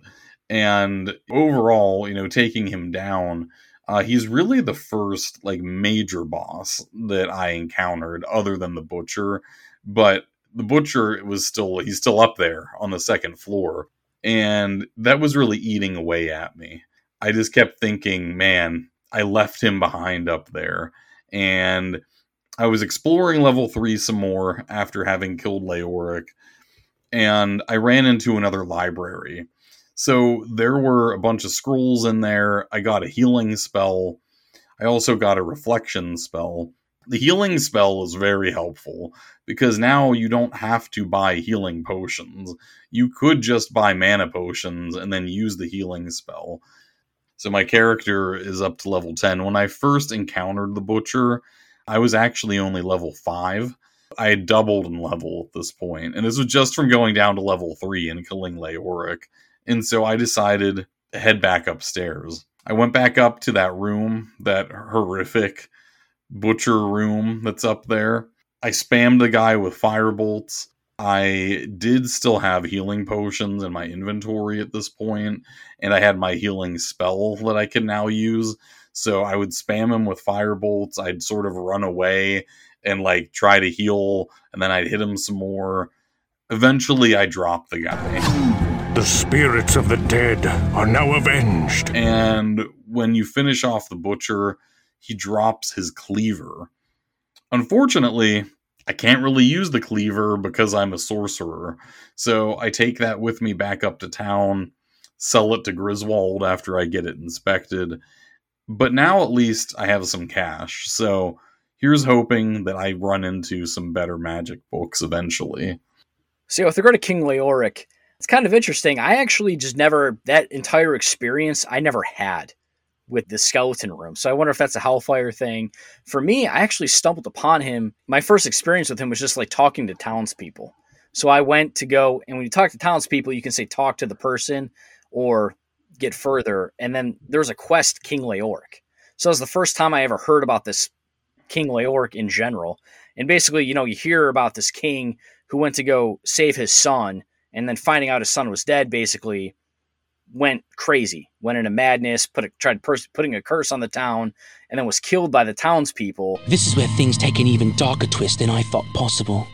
Our former king has risen from his eternal sleep and now commands a legion of undead minions within the labyrinth. His body was buried in a tomb three levels beneath the cathedral. Please, good master, put his soul at ease by destroying his now cursed form. And then that's kind of his storyline. So that was the first time I had heard of it, and I never seen him before then. So I first learned of the quest through the townspeople. But that's amazing with the butcher that you went at level 10. I did not go to explore the butcher until level 4 of the dungeon at level 9 character wise. So yeah, it sounds like you had a lot of epic adventures at your dungeon level 3. And so I had not done any of that when I went into my dungeon level 4. Here basically was very interesting with these uh, Moon Clan archers. They're kind of these like satyr type characters, and they're these bat familiars, like little mini bats. Here, I got a leather armor upgrade going from my cape of a four armor to 13. And I got my first town portal scroll, which felt really good. And it's kind of like what you mentioned about the healing spell. It's very good where you can basically just use full mana potions at this time. I actually got a shrine that gave me full rejuvenation potions, which does full health and full mana, which is pretty bougie at the time. And the spell telekinesis, which I guess lets you teleport an item to another spot. I never used it. So again, we're talking about useless books here. It was at this point that I went back down to the butcher. So my character, so I'm on dungeon level 4, character level 9, went back to fight the butcher and was able to defeat him. Pretty cool fight. I mean, it was basically just spamming firebolts, running back, using healing spells, healing potions, running back, spamming firebolts. And yeah, unfortunately with the cleaver, you want to use it, but you can't. And so just ends up being good money. And yeah, I then went back to town and for whatever reason, and maybe your experience was different with the butcher, I didn't get to experience like any narration around it at all. Like none of the characters had any updated dialogue about the defeat of the butcher, anything like that. Was it different for you where they actually were like, "Hey, congratulations for saving the souls from the butcher," or anything like that? No, I didn't hear anything. It, I, no, I, at least if I if I did, I didn't write it down. I I don't remember anything different happening there. The only thing that I do remember that I forgot to say is that also on level three, I did pick up a hard leather armor, which was worth twelve armor rating uh, defense on that one. So, but other than that, yeah, I mean, I just sold the cleaver, and it was like nothing ever happened otherwise. Now, as far as like my level four I did also pick up the telekinesis book, which I, I don't know really if that's that useful. Maybe some people can use it somehow, but for me, I couldn't really find a good place for it. I also picked up a charged bolt book, uh, which is a pretty good one because that's a lightning spell that little bursts of lightning sort of travel out from you, like along the floor, and they can basically shock different enemies in different places. And then there's an Inferno book that I got, which is sort of a blast of flame. It doesn't move as far as a firebolt, which travels the whole way across the room. It just sort of goes out in front of you for a few squares and hits stuff that's in your immediate area. I didn't use that one too much either, but the charged bolt I definitely kept coming back to. I also ran into a quest. It was a signpost quest. I was awakened during the night by a scraping sound just outside of my tavern. When I looked out from my bedroom, I saw the shapes of small demon like creatures in the inn yard. After a short time, they ran off, but not before stealing the sign to my inn. Basically, the tavern keeper, Ogden, he essentially just needed his signpost back. And so somehow, you know, I had to go down there and I had to find the signpost for him. I think you ran into a similar thing here. So, did you succeed in returning the signpost? Yes, you end up uh, on level four of the dungeon running into this goblin type character. Again, really small. He's got these axes, these like round blades, and his name is Snotspill. And he's this goblin unit. He gives you a quest to find this magic banner, he calls it. You get me magic banner or we attack. You no live with life. And so you end up finding this magical banner. It ends up being the tavern sign from Ogden. And the whole point was that these goblins had ended up taking the sign from Ogden, bringing it down with them. Then the demons stole the sign from them. And so the goblins got us to then take the sign back from the demons to return it to them. And then, hey, the goblins are here now. We have their sign that they stole from Ogden, and they try to kill us. So you get this really cool battle with these goblin type characters. And so it's this interesting side quest. At the end of the day, Ogden gets his tavern sign back. And so all was well and good. there there is a pretty good sense of humor in this game. Like we talked about how dark and horrific it can be, but there's also sort of a dark humor to it as well, which is is pretty great in this quest. As a result of this quest, I ended up with an item that was called the Gladiator's Ring, and it would move 40% of your health to your mana. So it meant that I was weaker physically, but I had more mana. So I had to use it. I put it on. This is my first ring. And now I've got more of a mana pool, but I've got to watch my back. That's pretty OP. I did not get that. I have nothing in my notes about what I got, so it must have been some like random rare unit I sold, you know, with Griswold or whatever. I don't know. It's like when I when he first said that, I thought maybe it was like a mana shield type thing where it used used your mana for health. But you're saying it took away your max health for mana. I don't know, man. That seems risky. I don't know that I would do that because it's like you have unlimited healing with your healing spell and your full mana potions. So I'm interested to see like how long you keep this ring because I don't know that I would use that right away. But I guess again, given the fact that you have no rings and you got this cool drop, you got to try it, right? Yeah, you've got to give it a shot. I stuck with it for a while, actually. Yeah, it, it, was, you know, it was a drop. I wanted to try it out. And so it's not that easy to get these rare drops in this game. I think that's something that if you've played Diablo 2 or later, you get drops all the time. In this game, they're pretty rare. Like the loot is not as common. Uh, you don't get as much of it as you might expect. You've got limited inventory space. You have to fit everything into that space in order to get it back up to town. And then a lot of the times stuff drops that you just can't use because it's not meant for your class that you have. And so a lot of it you're just selling. You know, you're selling it back to Griswold. Yeah, and that's especially interesting you mentioned. So we're now moving on to dungeon level five here. The first thing that comes to my mind is that exact concept about identifying items. It's essential. I know it seems kind of silly, but like as you had said, recent Diablos, you get a million rare items. You get a million legendary items, million unique items. It's like you have to get the special epic. Right? It's just they bogged it down because they're like, oh, people like drops, so let's give them a million drops. And it's like, no, scarcity is what makes it. And so here, basically, I was kind of like, my mind was clouded from playing Diablo Immortal. I know rares aren't good. I know, honestly, most uniques aren't good. Unless it's legendary, I don't really care about it. That was kind of my mindset going into this. So, this was the dungeon where I got an axe and I identified it, and it was a swift axe that let you attack quicker. That was it. And for 100 gold, you have to pay Cain to identify it.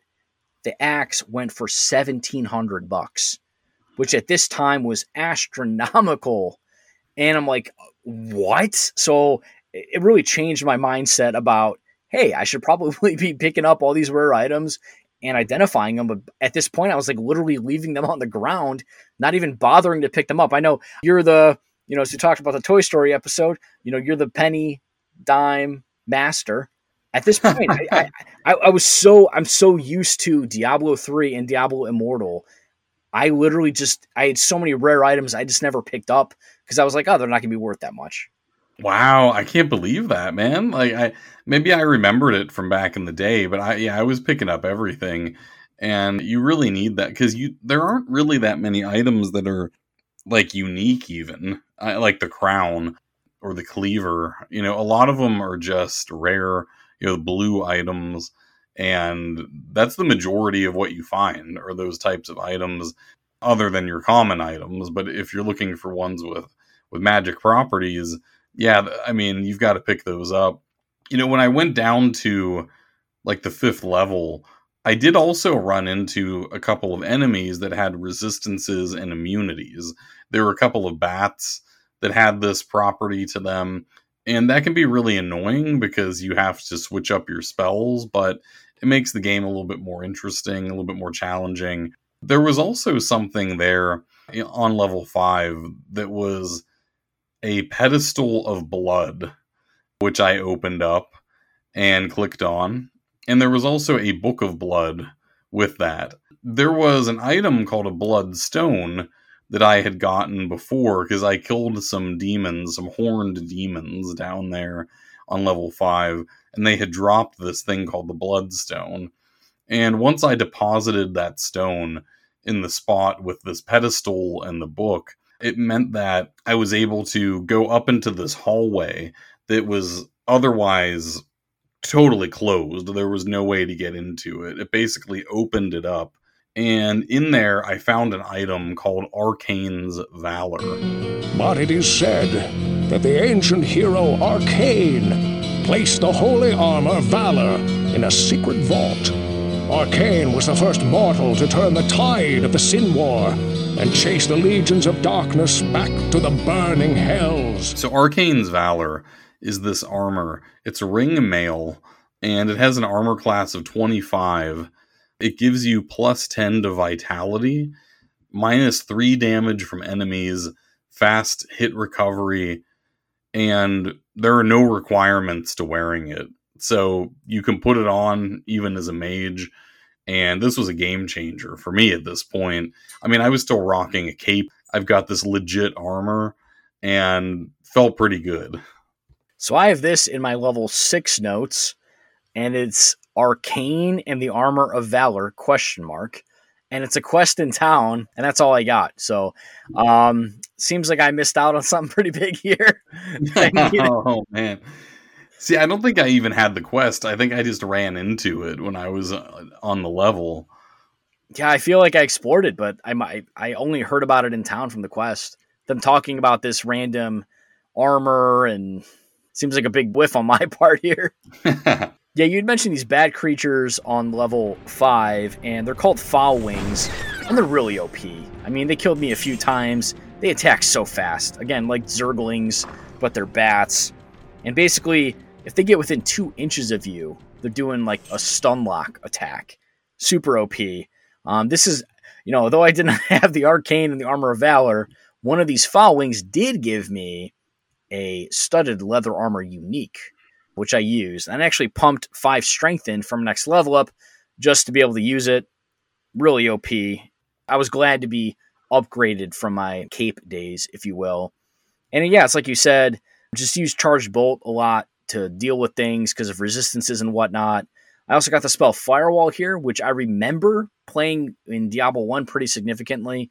Um, I remember basically using Firewall on the Butcher and just like spamming it over a wall in a complete line based on pixels. And if you just spam it enough, units within it just take damage over time. And so you could just do that in a room that you're not even in, that you can't even see due to fog of war, and still be able to hit the creatures that are in there.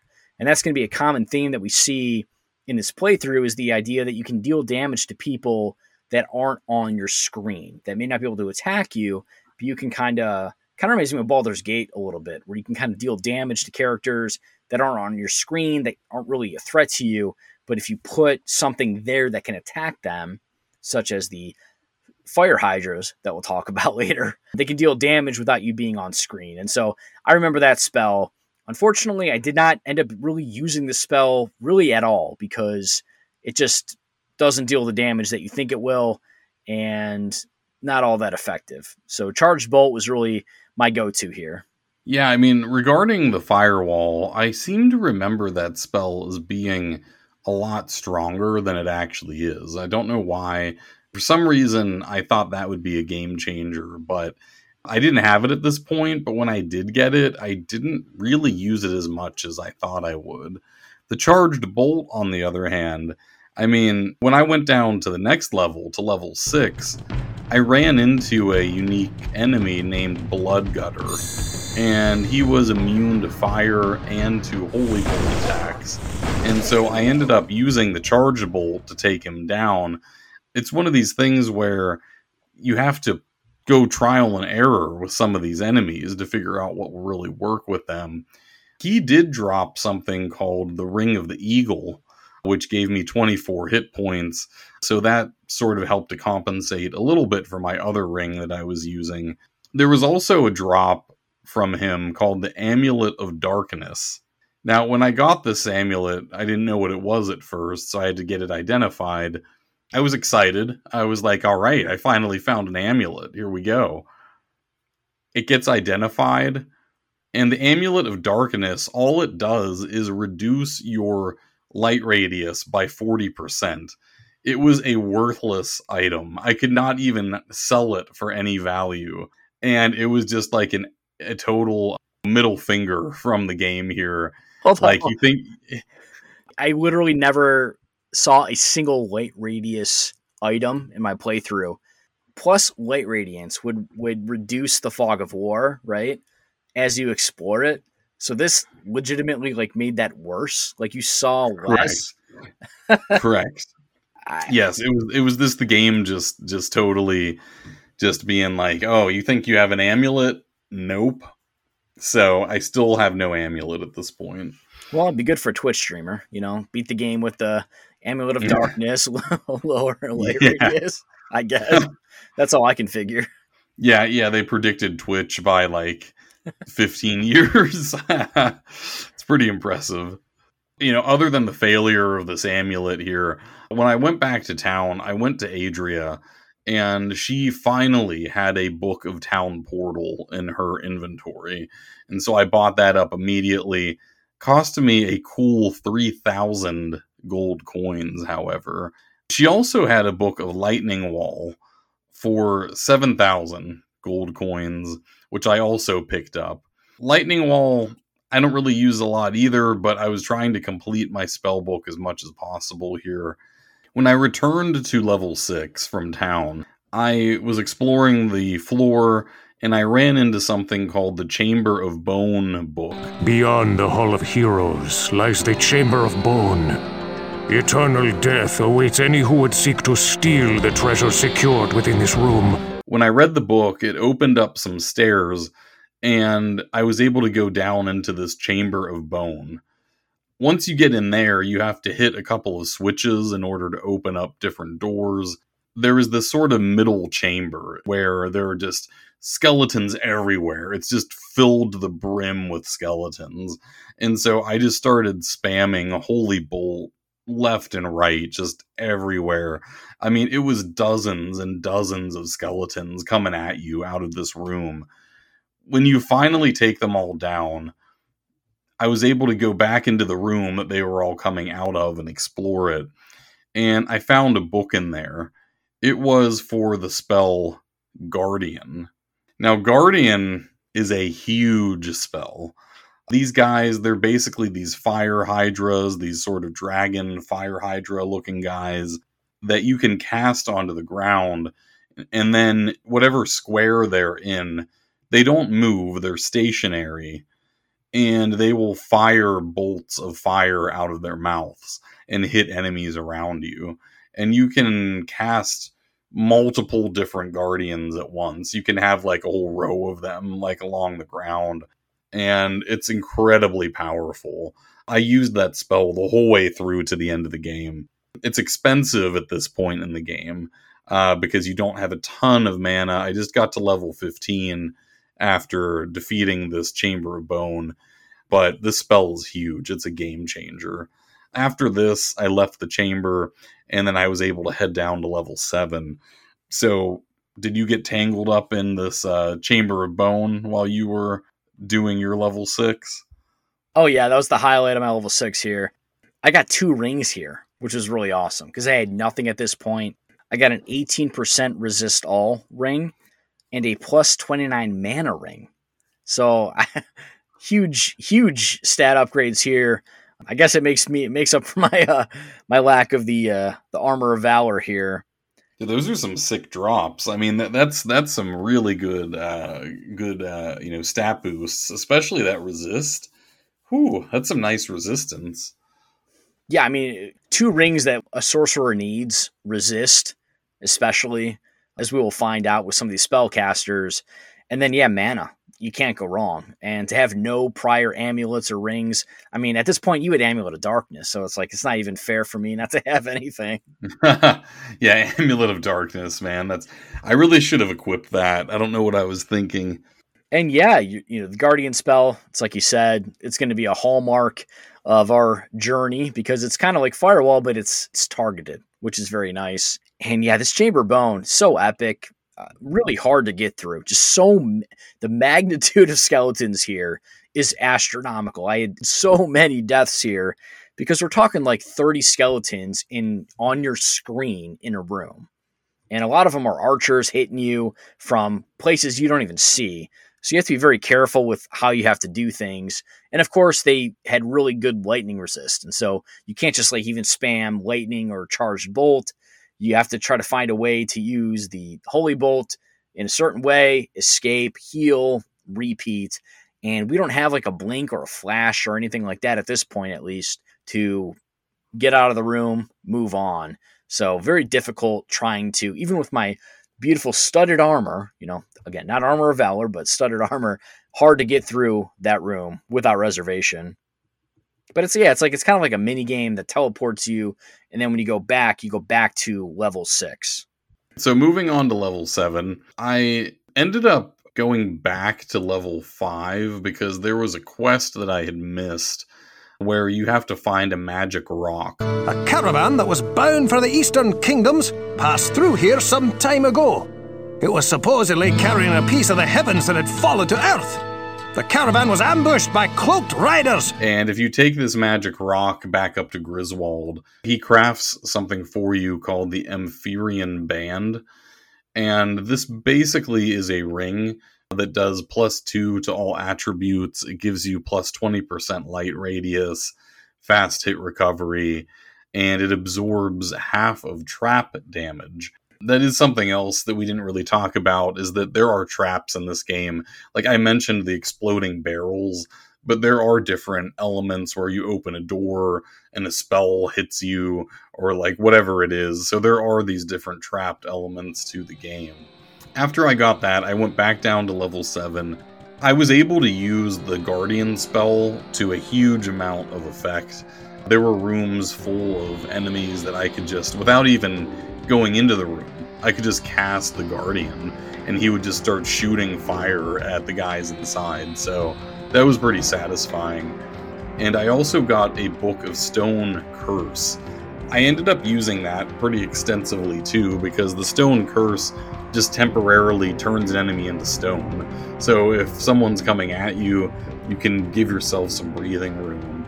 But otherwise, not a whole lot in level 7. Did you have anything happen there? Not a whole lot on level 7. Um, I want to go back a little bit to that rock quest from Griswold. It's kind of like King Leoric for me, where I just went to town and it was a quest option I had when I hadn't experienced anything.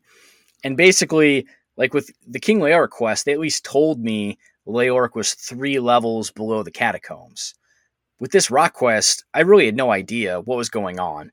Um, Griswold in this quest, all I have is that he tells of a caravan carrying a stone from the heavens, which was ambushed by thieves. So, what part of that, like, how did you find this stone? How did you know to find it? Because I'm just curious, because I was completely at a loss and I never did this quest. So I got the quest from him like you did too. And I just decided to go back and double check the floors. Like I I used that actually I said before that I didn't use the search spell. That's not true. I actually used it to find this rock. because I went through the levels and cast the search spell to see if I had missed anything. And when I got to level five, I saw that there was this rock that I hadn't picked up because you don't notice it. And then I was like, oh, this is the thing. And so I picked it up and took it back to town. So I guess what I'm saying is that the search spell is OP. Yeah, search is OP. That's I mean it's so interesting. Like originally doing the episode, you'd think that I got lucky, but at the same time, it seems like with Leoric, with this, there are clearly things you're finding in the game that I I just missed because I I didn't have the search spell. So very interesting way of looking at utility versus damage. Very interesting concepts here. Yeah, I mean, I'm the type that tends to I tend to prefer just stuff that's powerful. Like I would like to just have powerful spell, high level armor with lots of stat boosts. But I was having to make do with what I had here, so I went and I found that stone and I think Griswold appreciated it. And, and frankly, you know, of all the people in the town, I think Griswold is probably top tier.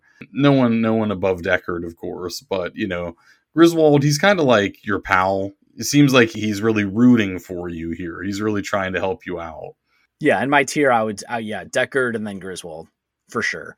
And then I think after that, you know, there's more debate about who you pick. There is. I, I mean, I am an Adria fan. Uh, although I wish you'd uh, refill your mana. I'm still a little bit uh, unhappy about that. But, you know. So, yeah, level 7, uh, not a whole lot there other than um, some a couple spell books. Once I moved on, though, to level 8, this is where things kind of get interesting because it's only one floor after this that the whole look of the game changes, but we'll talk about that when we get there.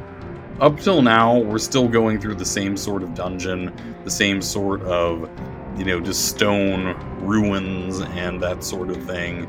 Lots of arches and old tombs and whatnot. On level 8, there is a boss there. His name is Zhar the Mad. What? Why are you here? All these interruptions are enough to make one insane. Here, take this and leave me to my work. Trouble me no more. You run into him because he's in the sort of library room, and there are all these scrolls everywhere that you can pick up.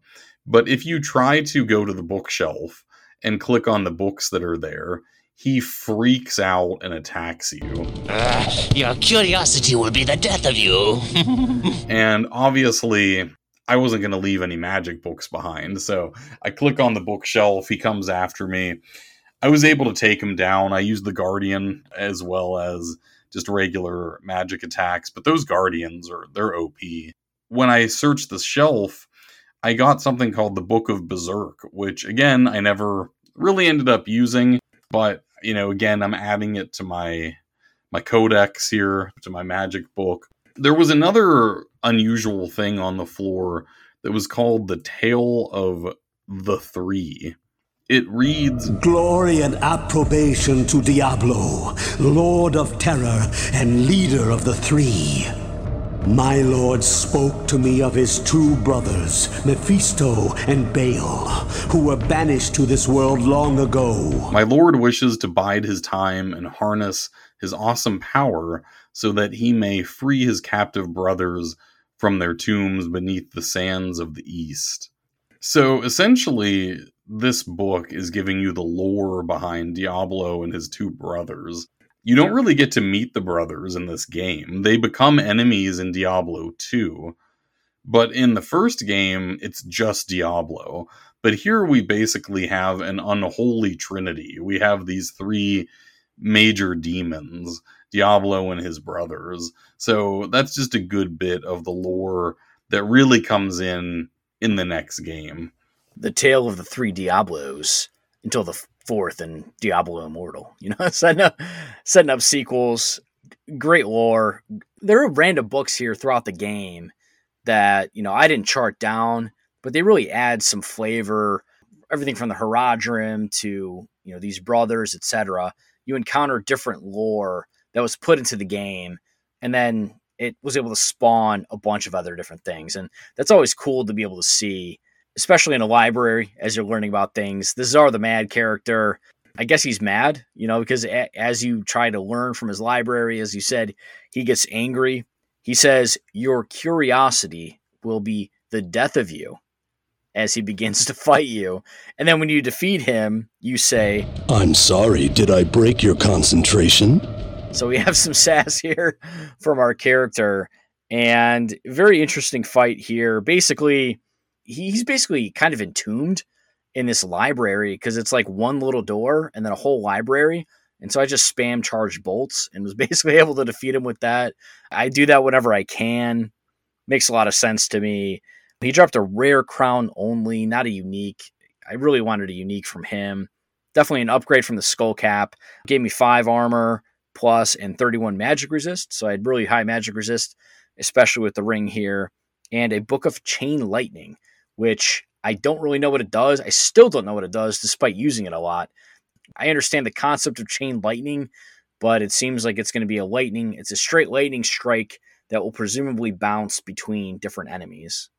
So for me, you go down from here to level 9, And like I said, the whole game changes as far as the environment because we were no longer in this sort of stone crypt that this man-made sort of crypt. We're now down beneath that. We're basically in this area of lava. There is just lava all over the ground and it inhibits where you can walk because you can't go over the lava, you have to go around it. And so it really changes the gameplay. You're sort of restricted as far as your movement. There's no longer like tombs or any of that stuff because we are now further below where the man made element of the crypt is. And we're getting basically closer to the underworld here. The only thing that I really encountered uh, that was interesting on this level was a book of Flash that I picked up. And aside from that, it was really just a change of environment. Uh, I will say that I don't like one of the few things I don't like about the game is how the environments change as you get further down because I really preferred being in that sort of classic crypt environment that you're in for the first 8 levels where you're finding you know the libraries and the rooms filled with barrels and you've got the sort of human like stone made masonry these interesting buildings like underground like the arches and everything. I feel like the environment isn't that interesting once you get into the lava because it's really just like ground and lava and there's like not really cool stuff to look at like there is in the earlier levels so just from a design point of view, not as cool. Also, it just sort of goes to that that sort of gothic horror that you're really in. You know, you feel like you're in this because you are, and in the you know the sub levels of this crumbling church that's been corrupted by these devils but now you're just sort of in this whole different type of environment. So I don't know how you felt about the change in look here, uh, and then also just whatever happened to you on level nine. I agree with your perspective. I prefer by far the original levels that we were doing, you know, with the cryptic, the tombs, the skeletons, because that was more realistic to me. At this point, obviously, though, we are descending into hell and so to me, it's thematically appropriate to do what they do. And so this is actually the beginning of the cave. So originally you have the church, and then you go into the catacombs, and now we're in the caves. And so if you're in town, you can actually enter the church from level one, the catacombs, and then here, level nine is the caves. And so technically, if you're not using town portals, it's a pseudo checkpoint because you can leave without town portal from the town to these different areas. And it's appropriate. I mean, we're getting more towards hell, which is essentially fire, damnation, etc. And they have to make something different. And adding the lava and whatever makes sense. For me, it wasn't just, I agree with you about the landscape. It's also the people you're fighting here. You get these gargoyles that are basically these stone creatures and these poison spitters. Again, like these little goblins, and they shoot out like green acid towards you not a big fan of the creatures you're fighting either. And so thematically, I agree with you that it's definitely not something that's anything that we can understand, but at the same time, it's like we're kind of entering into hell in a way. So maybe we're entering a, a place that we're not familiar with. Yeah, I mean, I get why they did it, and I think that that's valid, but I think that it, I don't know. I also don't like the lava because it's it's just annoying. Like you get stuck where you have to move in a certain pattern or a certain path, and it makes it harder to get around.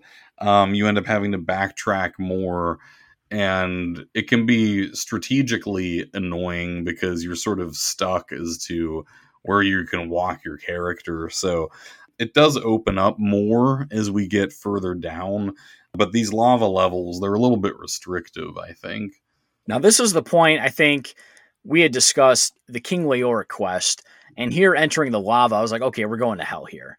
And so, why have I not defeated King Leoric? And so, this is actually where I kind of went back. I remembered Ogden saying that three levels below the catacombs, which is the second tier below the caves of where you can go, is King Leoric. So, I actually went back, and oddly enough, boom, there's a door there that says King Leoric's tomb that I just never clicked on. I just never clicked on it.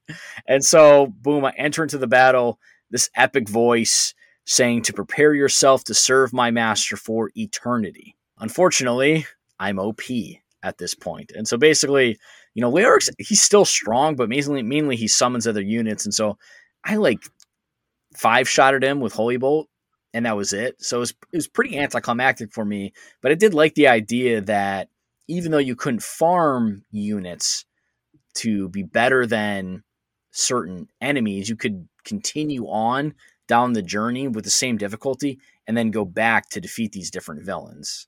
Yeah, I'm all about that. I, don't like it whenever games scale to your level. I like to be able to just wreck guys that I had trouble with before. You know, you can go back and you see how much stronger you are. And I think that's the perfect way to do it. Yeah, I'm really glad they didn't scale it. I'm glad that it was very finite. It definitely adds to the challenge and roguelike nature of it because, you know, typically in games like the ability to go and farm to make things as tough as you want them to be. But here it's kind of like you can manipulate things to go further and then return. But Diablo, the final boss, is going to be the static difficulty. These early bosses like Leoric, Butcher, you can kind of control the level of difficulty you want. So I feel like that was a really good balance, but yet a very good challenge. At the same time, the Leoric fight was not epic in any way for me, so that's kind of a downturn. But you had one, and so it's kind of it's mostly up to the user. That was really the I mean, honestly, the highlight of level nine for me was the the Leoric fight. Um, going down to level ten, honestly, it's in in the dungeon. It's more of the same. Again, the lava, the battles, trying to figure out how to explore everything while you can't cross the lava. It's kind of frustrating. Here, there's actually a, one section of these poison spitters, which again, I, I do not like these units.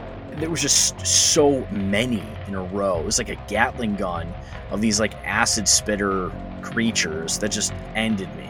Uh, this is where I actually was able to use Firewall to really take them down. And this was the first time I ever got an elixir. So I got an elixir of dexterity, which gave me a one boost in permanently into my dexterity stat. So this is the first time in the game that, that I've learned about the idea of an elixir where you can get permanent stat boosts from a potion. And this kind of led me down like, could I buy these? Could I find these elsewhere? But this is the first one I ever experienced. Yeah, I definitely uh, I, I, have run into them throughout the game. I don't think I marked them down, but uh, yeah, they are permanent, so that's pretty cool. As far as level 10, there was a quest there. Uh, it was called the Anvil of Fury. One of the men who returned from the labyrinth told me about a mystic anvil that he came across during his escape. His description reminded me of legends I had heard in my youth about the burning Hellforge, where powerful weapons of magic are crafted. And basically, this Anvil of Fury, it's surrounded by a lot of these enemies that you've mentioned already. And once you get the anvil, you can take it back up to Griswold, and he forges a sword. It's called Griswold's Edge. And unfortunately, once again, can't use the sword because I am a sorcerer. But I did complete the quest. I found a book of Flame Wave down on level 10, and I also bought some stuff in town. Uh, I bought a book of phasing that Adria had a spell that I really didn't use, but again, I'm filling up my spell book. And then I bought an Amulet of Brilliance, which gave me plus 15 to magic, and a Staff of Sorcery, which gave me plus 19 to magic. So I'm just trying to build up my mana pool here. But yeah, these enemies, especially the spitters, I was getting really tired of them. And when I got down to level 11, I was having a really hard time getting through this level. It was just these enemies, they're just relentless. And, you know, I got a book of Chain Lightning finally for 11, which was helpful.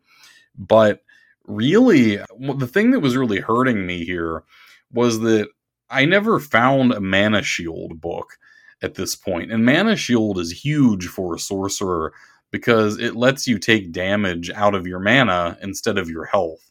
So you can take a lot more damage without dying because if you get hit, you know, you, you have this huge mana pool. It's absorbing that damage.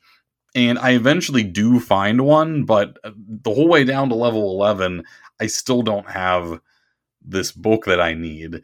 And Adria is not coming up with it uh, just yet. But yeah, uh, level 11 to me, pretty similar to 10. I don't think I had a whole lot else happen on this one. So, with regard to these, you got another legendary. And so, my legendary in, in level 11 that stands out is this legendary kite shield, Dragon's Breach. It gives 20 armor, it's indestructible. Main body armor only gives 14, so it would be plus 6. Really strong. All these legendaries are things we can't use. And I've noticed this, it's a common theme here. I'm using like is probably the staff I had at like level 5. I'm noticing a significant lack of legendary unique staffs or things that benefit mages and sorcerers, right? Is this your experience as well? Because I feel like I'm I'm kind of left out in the dark here. Because I do have the magic points thing, which I guess helps me ring wise. Resist all helps everyone, but I'm not getting an epic staff. I'm not getting an epic mage robe. I'm not getting an epic mage hat, anything like that. Nah, I, I didn't find very much for my character. A lot of the stuff that I ended up using that was good, I bought from merchants. Uh, like I was just mentioning, like the staff that I bought and the amulet. I didn't have a lot of luck with drops on this, and the quest items seem like they're all geared toward warriors. Yeah, it might be because warriors just don't have the ability to like kite and and macro or, or like anything, so they just need stronger stuff. I guess that's the thing. Yeah, that very well could be, but it doesn't feel very satisfying. yeah, the merchants are interesting as well. That was the other point I wanted to mention. You know, I, I didn't realize you could buy these types of things from the merchants because, like, Adria and Pepin both sell elixirs, and it's in basic items. So when you look at the menus, it says basic items, premium items, and premium items are like the sorcerer's staff or whatever. But under your basic items, that's where you find the spell books. That's where you find the elixirs. And I you have to scroll down past the full mana potions to even know they sell them. And to me, I'm like, that's not a I don't feel like that's a basic item. Like I, I feel like that should be in a separate category. And so that was kind of lost on me until around this level where I started realizing, oh yeah, I could use some money for things that really matter to me because I again, even with Wirt, I kept missing on Wirt, not getting any unique items to benefit a sorcerer whatsoever. Yeah, Wirt, I, I was coming up with nothing from him. I, I spent a lot of money just trying to see his inventory and like never getting anything good off of him. But you know, I so I, I kept going here. Uh, I go down to level twelve. Uh, I found a book of regular lightning, which is funny because I already got chain lightning before. So, you know, I was using chain lightning a bit thanks to the fact that it bounces around and it's a little bit more effective, in my opinion, than, than the regular lightning. But there's another book on level 12. It's called The Book of the Black King, and it gives you more of a lore type of situation. It basically says When I awake my master from his sleep, he attempted to possess a mortal's form. Diablo attempted to claim the body of King Leoric, but my master was too weak from his imprisonment. My lord required a simple and innocent anchor to this world, and so found the boy Albrecht perfect for the task. While the good King Leoric was left maddened by Diablo's unsuccessful possession, I kidnapped his son, Albrecht, and brought him before my master. I now await Diablo's call and pray that I will be rewarded when he at last emerges as the lord of this world. So a little bit more into Leoric and his madness, and Diablo attempting to find a physical form here, attempting to inhabit a body. So yeah, so we get some more lore on level 12, and this is our last lava level. It's pretty much the same as level 11 unit wise, landscape wise, pretty much everything. This is the level that I found the binding of the three story that you described with uh, Mephisto and Baal. And I will say that this level was made a little bit easier by an amulet I had found, which gave me 34 health points, which is insane. And so now I'm up to 116. So that's like a, a pretty significant upgrade getting up there. Man, I wish I had found one that had that much health. That's it's pretty sweet. Uh, I, I was basically doing the strategy of trying to increase my mana pool here. Uh, but I'm still looking for that book that I need to give me my mana shield. Uh, you know, and, and as I headed down to level 13, I still do not have that book. So uh, we get a whole different look, though, to level 13. This is what I referred to as the bone theme because there are bones everywhere. Everything is made out of bones. The stairways are made out of bones. I guess I prefer it a little bit to the lava levels because they're more open. You can kind of move around better. Still not nearly as cool as the Gothic Cathedral type of vibe. But, you know, down there on level 13, I did run into something called the Steel Tome. And the Steel Tome is another book of lore. It says The armories of hell are home to the warlord of blood. In his wake lay the mutilated bodies of thousands. Angels and man alike have been cut down to fulfill his endless sacrifices to the Dark Ones, who scream for one thing blood. I did not find a tome of the Warlord of Blood. I found the Warlord of Blood on this level. And yeah, eventually you do. well, it was it was this. Yeah. They had the tome on the same level that he was on. He was on this level yeah, three as well. Yeah, yeah, level thirteen. That's right. Yeah, he is insane. He is so OP. You have to walk away from him because he's immune. I mean, this level you had mentioned it being about bones. It's also about these ideas of these steel lords and basically, it's these really cool dark knights with plate armor, big arms, big swords, and you know, Steel Lord at this point can basically solo you by himself, and they're immune to fire, and lightning can hit them, but it takes a long time, and they kind of dissipate into this dust and this really cool animation and sound. And this Warlord of Blood is the legendary of that creature. And oh my goodness, is he strong, Matt? No, I took him down right away. No, not really. I actually fled. Uh, I could not handle this guy. I had to leave, man. I had to leave. This is actually the point where I'm not going to go too deep into this right now uh, because it's sort of like sort of a separate experience. But like basically, I went back to town and I was like, I can't take this guy. Like, there's just no chance and I ended up going into the two different parts that you can play with the Hellfire expansion. So I went through this whole four level dungeon that's called the Festering Nest, and I fought through there. Um, you fight a lot of these sort of bug like enemies. I was able to purchase some more magic books from Adria Book of Bone Spirit, Elemental, and Nova. And so I bought all these. The Book of Nova, which is basically a lightning ring that goes out from you, cost me 20k, 20,000 gold coins for this thing. But man, I used it a lot once I got it. Eventually, you move on to a second four level dungeon, which is basically a crypt type of situation. And I fought my way through all of that uh, I bought another book, Book of Immolation, which is another fire spell, and I fought through this whole like expansion content. And once I had done that, then I returned back to the Warlord of Blood. So I had been level 20 when I first encountered the Warlord of Blood.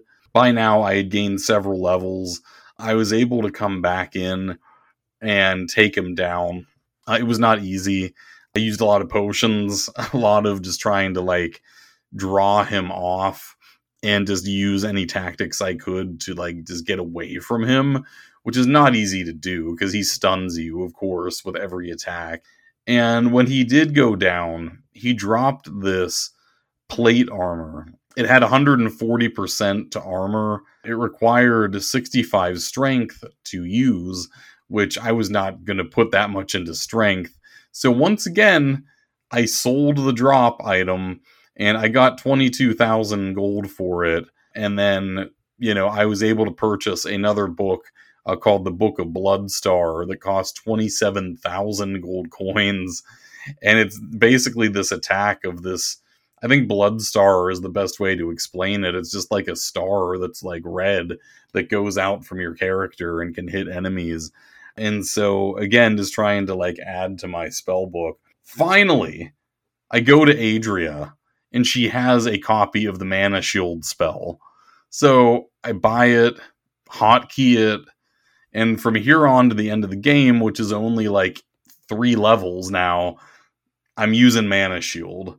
So that's my story about this Warlord of Blood. Many twists and turns.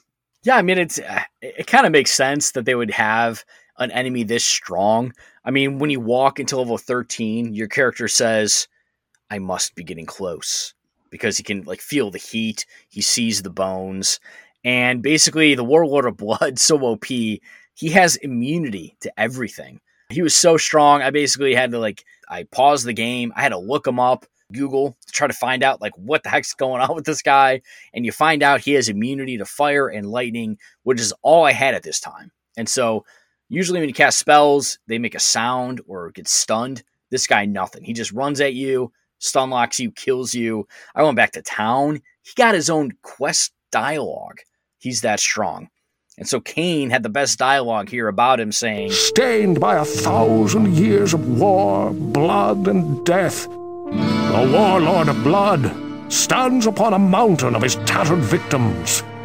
His dark blade screams a black curse to the living, a tortured invitation to any who would stand before this executioner of hell. And that's whoa, that is so, awesome. And so to have that kind of hype from Cain, yeah, you know he's got to be strong. Every other character, when you talk to them, they basically be like, "Good luck, you're gonna die, but good luck. You can't beat him, but good luck." And so it made sense. And so I was just like, you know what, forget it. So I just left him. I was like, I'm not gonna, I'm not dealing with this character right now with immunities to everything. I'm hoping the only thing I saw in the Wikipedia about how to beat him is the stone curse, which I didn't have. And so I was like, okay, well, I'll deal with it later.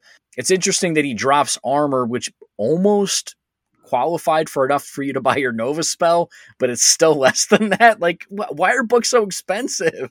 Well, one thing I need to mention is that is how I defeated him. So I mentioned that I was just trying to get away from him.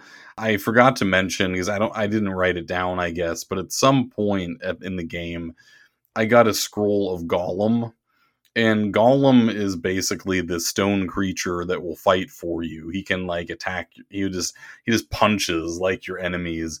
And so what I did was I would stone curse him and then cast the golem and the golem would stand there and hit him and i would just keep stone cursing him until eventually he went down so it was really cheap but you have to be cheap because he's immune to everything else that's like the only way i could find to take him down so i do not blame you for for skipping past him here if you don't have the stone curse then i don't know what to do here it can't be done. And so um, we will see if I end up, end up beating the Warlord of Blood later on.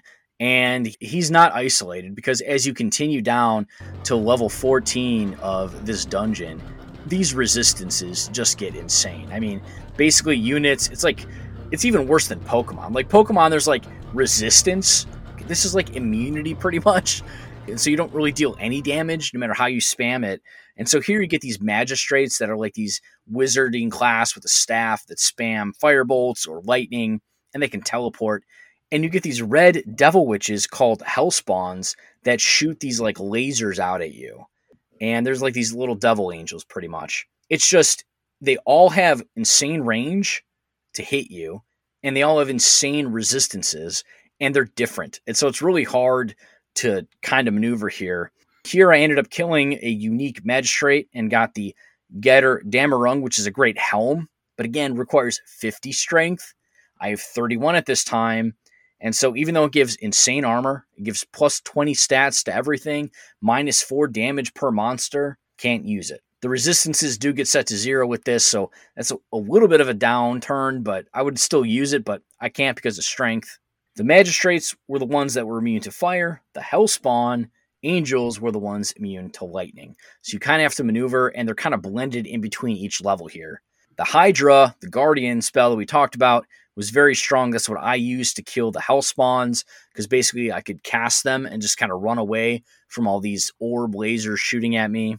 The other unique item I got here was Doombringer. Really cool sword, tons of damage. Again, can't use it. So that was my highlight for level 14. So yeah, level 14, everything you said about these enemies, they drove me crazy. Like I died so many times because you just have to constantly be changing spells and I did what you did with the hydras. You had to switch back to lightning. You know, I used my mana shield. I try to draw guys to me and then like cast Nova so that there was this like burst of lightning that would go out from me. You have to cast it quite a lot to take these guys down. Like they they're not getting like one two shot. You have to cast Nova like 5 6 times to get like the ring of enemies defeated around you.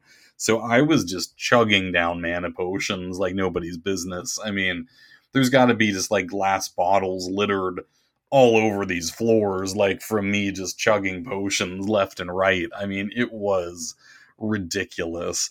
In some cases, I had to bust out the golem, had to let him take care of some stuff. Basically, and, and I'm slogging my way through because I'm still dedicated to defeating every single enemy on the level. So I'm going through every nook and cranny of 14, and I did the same on 15 as well. And man, these enemies, I was up against it. Yeah, it's important to remember as we're doing these, this is pretty much why we didn't do a play by play of Diablo. Pretty much every other sentence would be combined with us going back to town with Town Portal, which is again a nexus between where you're at in town and you return back to where you were, and then reloading potions. That process probably happens every other sentence. And so it can be very frustrating. That's kind of why they went away from that in, you know, Diablo 3, etc is because the constant going back to town. And it's funny, like Viva La Dirt League does a whole uh, skit on this. The idea when you like eat the potion instead of drinking it and throwing it to the ground. It's kind of funny that they like made made fun about that because you're like, oh, you you would throw it to the ground, but yet there's no potions on the ground. You just eat the whole glass potion. yeah, exactly. I I was going to town every like couple rooms here like every little little bit that i went. I mean i probably went back to town like a dozen times to refill mana on these levels. So but yeah i moved down from here moved down to 15 pretty similar experience for me. I was just slogging through and again constant going back to town and just trying to you know and i'm filling up my whole inventory with mana at this point like I'm I'm filling up my bar, which is like your number keys, but then my actual inventory spaces just is all mana potions and I'm just running through them just like water. I mean, it was crazy. Same thing here. That's the only way to do it. I mean, you have to because especially if you had the the mana shield, I mean your your health is your mana, and so why not do it? So yeah, you're almost inclined. I mean, I was throwing everything on the ground. So in the game, when you throw things on the ground, they just stay there. So I was throwing money on the ground. I was throwing items on the ground, just anything to clear room for these full mana potions. And you're going to need it because level 15 in these dungeon level 15 here is the final level. And when I entered level 15, immediately I get this staff of Lazarus from a vial rack, and it's surrounded by these piked bodies and you've no idea what the staff is going to do. But when you go talk to Deckard Cain, you kind of learn the secret here. Curse me for a fool! I should have suspected his veiled treachery then. It must have been Lazarus himself who kidnapped Albrecht and has since hidden him within the labyrinth. It wasn't to have a rescue mission. It wasn't to defeat the evil. It was to actually sacrifice the son to this great evil. Who this great evil is, we don't necessarily know yet. It was not a rescue mission, but a kidnapping. And so Griswold ends up corroborating the story, noting that Lazarus, when he saw him, wasn't actually fighting the demons, but he actually went further into the labyrinth. Pretty suspicious here. So on level 15, we're met by similar enemies to what we saw. They now call them snow witches. They're pretty much the hell spawns of before, but instead of red, they shoot blue out, and they're immune to fire. There's also soul burners, same concept. The shootout orbs, these are yellow orbs. Again, pretty much the same units here. On level 15, then, you find this unholy altar. Originally, you may think this may lead to Diablo, but when you are highlighting over it and you click it, it then says Archbishop Lazarus's Lair. So, kind of little spoiler alert there if you actually read your menu. The Hellspawn are back with the red orbs, and this new magistrate variant emerges. Again, these are the the staff wielding mages who shoot out lightning and can teleport. They're immune to lightning, but not to fire. So Hydra here was really important for me. There are various books. Eventually, again, just Hydra spam, walking around. You eventually walk around a bit and you see an unmarked circle ruin on the ground. And once you see that ruin on the ground, it teleports you into an epic fight with none other than the Archbishop Lazarus. You get this cool cinematic of the Archbishop Lazarus standing in a church. He has these red eyes. He says, Abandon your foolish quest. All that awaits you is the wrath of my master. You are too late to save the child. Now you will join him in hell. We then see Lazarus standing next to an altar where it looks like a boy has been slain upon it. The sacrifice may have already taken place. You get this epic battle, and again, the room that becomes emerged with all these units Lazarus himself. I did the first thing that comes to my mind. I basically went away, spammed Hydras, let them do damage, used potions, did the same thing. And then eventually, once you spam the Hydras enough, Lazarus dies. And we end up saying, Your madness ends here, betrayer. Yeah, I did the exact same thing. Like, as soon as the cinematic was over, I was like, all right, Hydra time. And then I just everywhere. I just went, I ran and just cast Hydra. I ended up using the Stone Curse and the Golem again on Lazarus as well. Very effective method. And the cinematic, that sort of took me by surprise. I totally forgot that there were any cinematics here. And so that was pretty cool. And, you know, once you've got Lazarus down, there's only one guy left that we need to take down. And he's on level 16. So the pentagram on level 15 then becomes lit. And so you know to go into it. And when you click it, you go down to level 16, which will be the final level holding Diablo. And you get your Blood Knights, your Magistrates. They're called Acolytes now. And again, it's the similar type of game mechanics. You know, I used Hydra here. You put down these Hydras, they shoot out fireballs. You run around, try to kite and survive using spells. The acolytes here have lightning immune and fire resist, so it takes a ton of time, ton of mana to use it to kill them. It's pretty insane, and they're just spamming out tons of fireballs here. They also teleport, so when you play down a Hydra and it's in range, they'll teleport out of range, and so it's just an epic grind here to get through that. This map's pretty open here. There are several different switches around the map. You have to keep clicking the switches as you click a switch, there's one new room that opens. You get another epic battle. Click another switch, another epic battle. You keep doing this until the last room is revealed. And that last room is Diablo. And he comes out and he, he is just insanely strong. He basically is able to summon, he not only has a ton of acolytes around him and a ton of these blood knights, but he basically ends up summoning fire underneath you that can stun you. And so you can't really dodge it. Like with the acolytes shooting the fire bullets, you can kind of move around back and forth. With Diablo, it comes from underneath you and just hits you. And so, incredibly difficult battle, really hard to figure out what's going on. What I tried doing was basically save spamming, where I would try killing every unit I could but Diablo and when I would kill the unit, I'd save it and just keep doing that over and over. You know, try drawing out certain units, running around in circles so my Hydras could kill units, save, repeat until eventually it's just Diablo and maybe a couple units. And even then, it's really hard to actually kill Diablo. And so I ended up basically having to get him isolated into a room with my golem because I did get the golem spell that you talked about. And so he was preoccupied with the golem.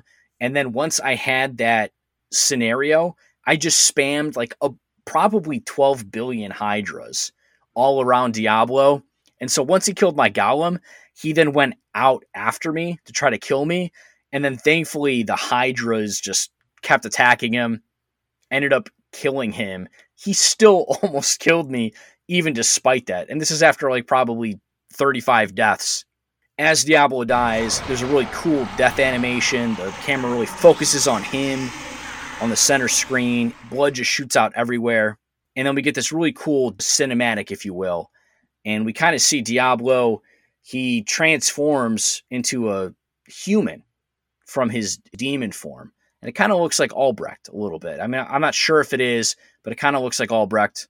And then we decide to take the soul stone out of the forehead of this human and put it into our own, seemingly to occupy the power of the soul stone into our own mind because this soul stone ended up consuming a human person and then we felt that we would be strong enough putting it into our forehead to contain the demon Diablo.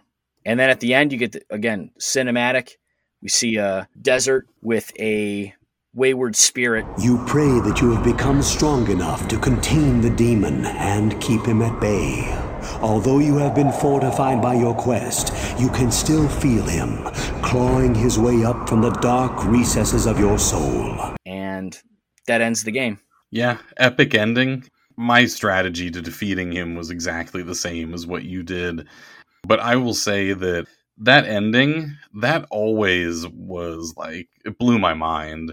The idea that you take the stone and try to like contain it, it's basically like now your character is in this indefinite struggle with Diablo.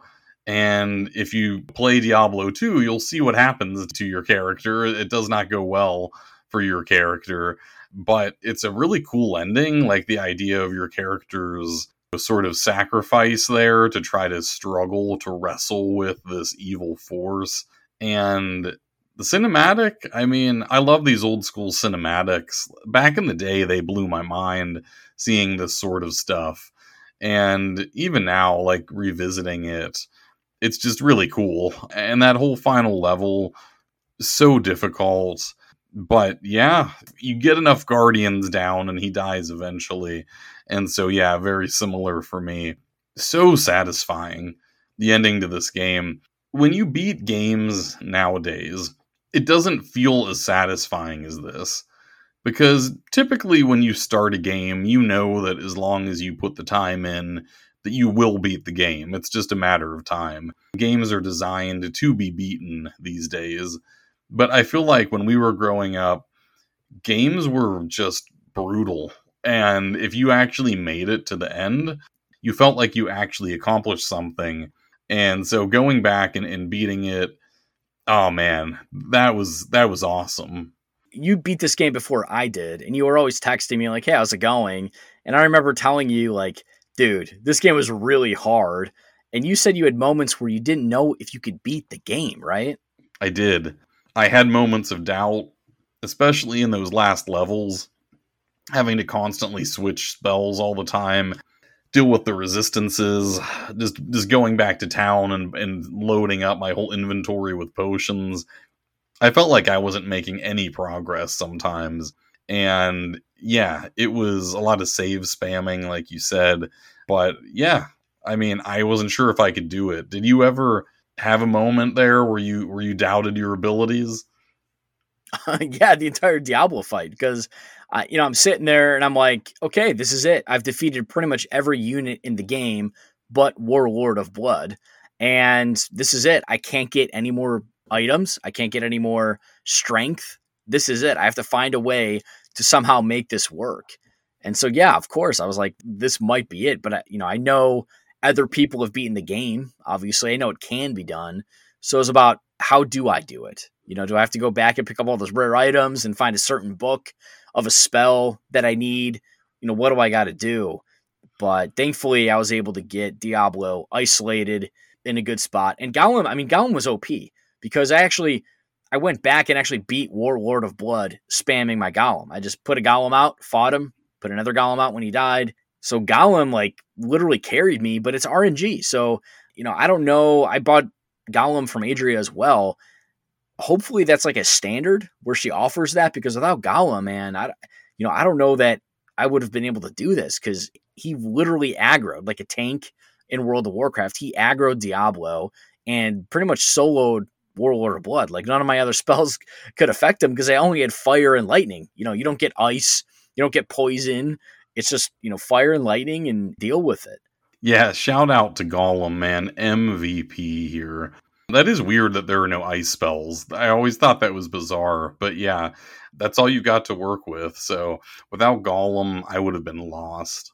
So yeah, at the end here, it kind of leads into Diablo 2 because the character is basically talking about a permanent solution to the east. Fighting to retain control, your thoughts turn toward the ancient mystic lands of the Far East.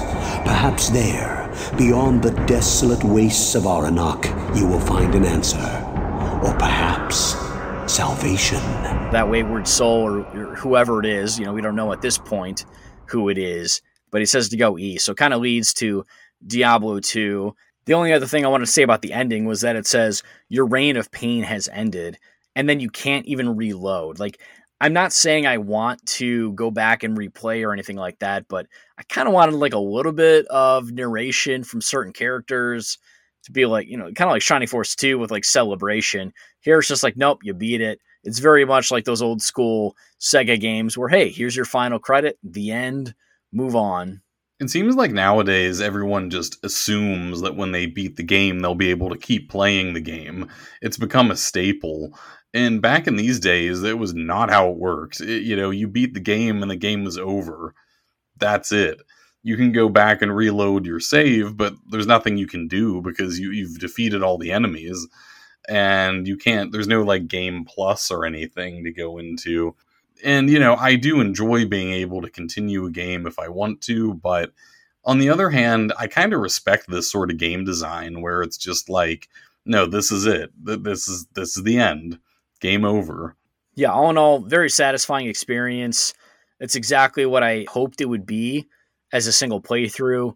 You know we'll be on the lookout for other games that can do the same. I don't think even diablo 2 you can do the same with so i don't know that we're going to go to diablo 2 so you know, we'll be on the lookout for other games that maybe we can do in a similar capacity.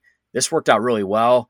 And so, if, you know, if you have any ideas of, of other games that you feel we could fit in this time frame, do a, a nice playthrough and and integrate the narration into our general dialogue, please let us know because we're always on the lookout for them. All right, guys, we'll see you next time when we return to the 1990s. Follow us on Patreon and Instagram at the Nostalgic Millennial Podcast. Our Patreon offers access to special posts, a Discord server, and bi weekly exclusive episodes. Spend time with us there until our next new episode when we return to the 1990s.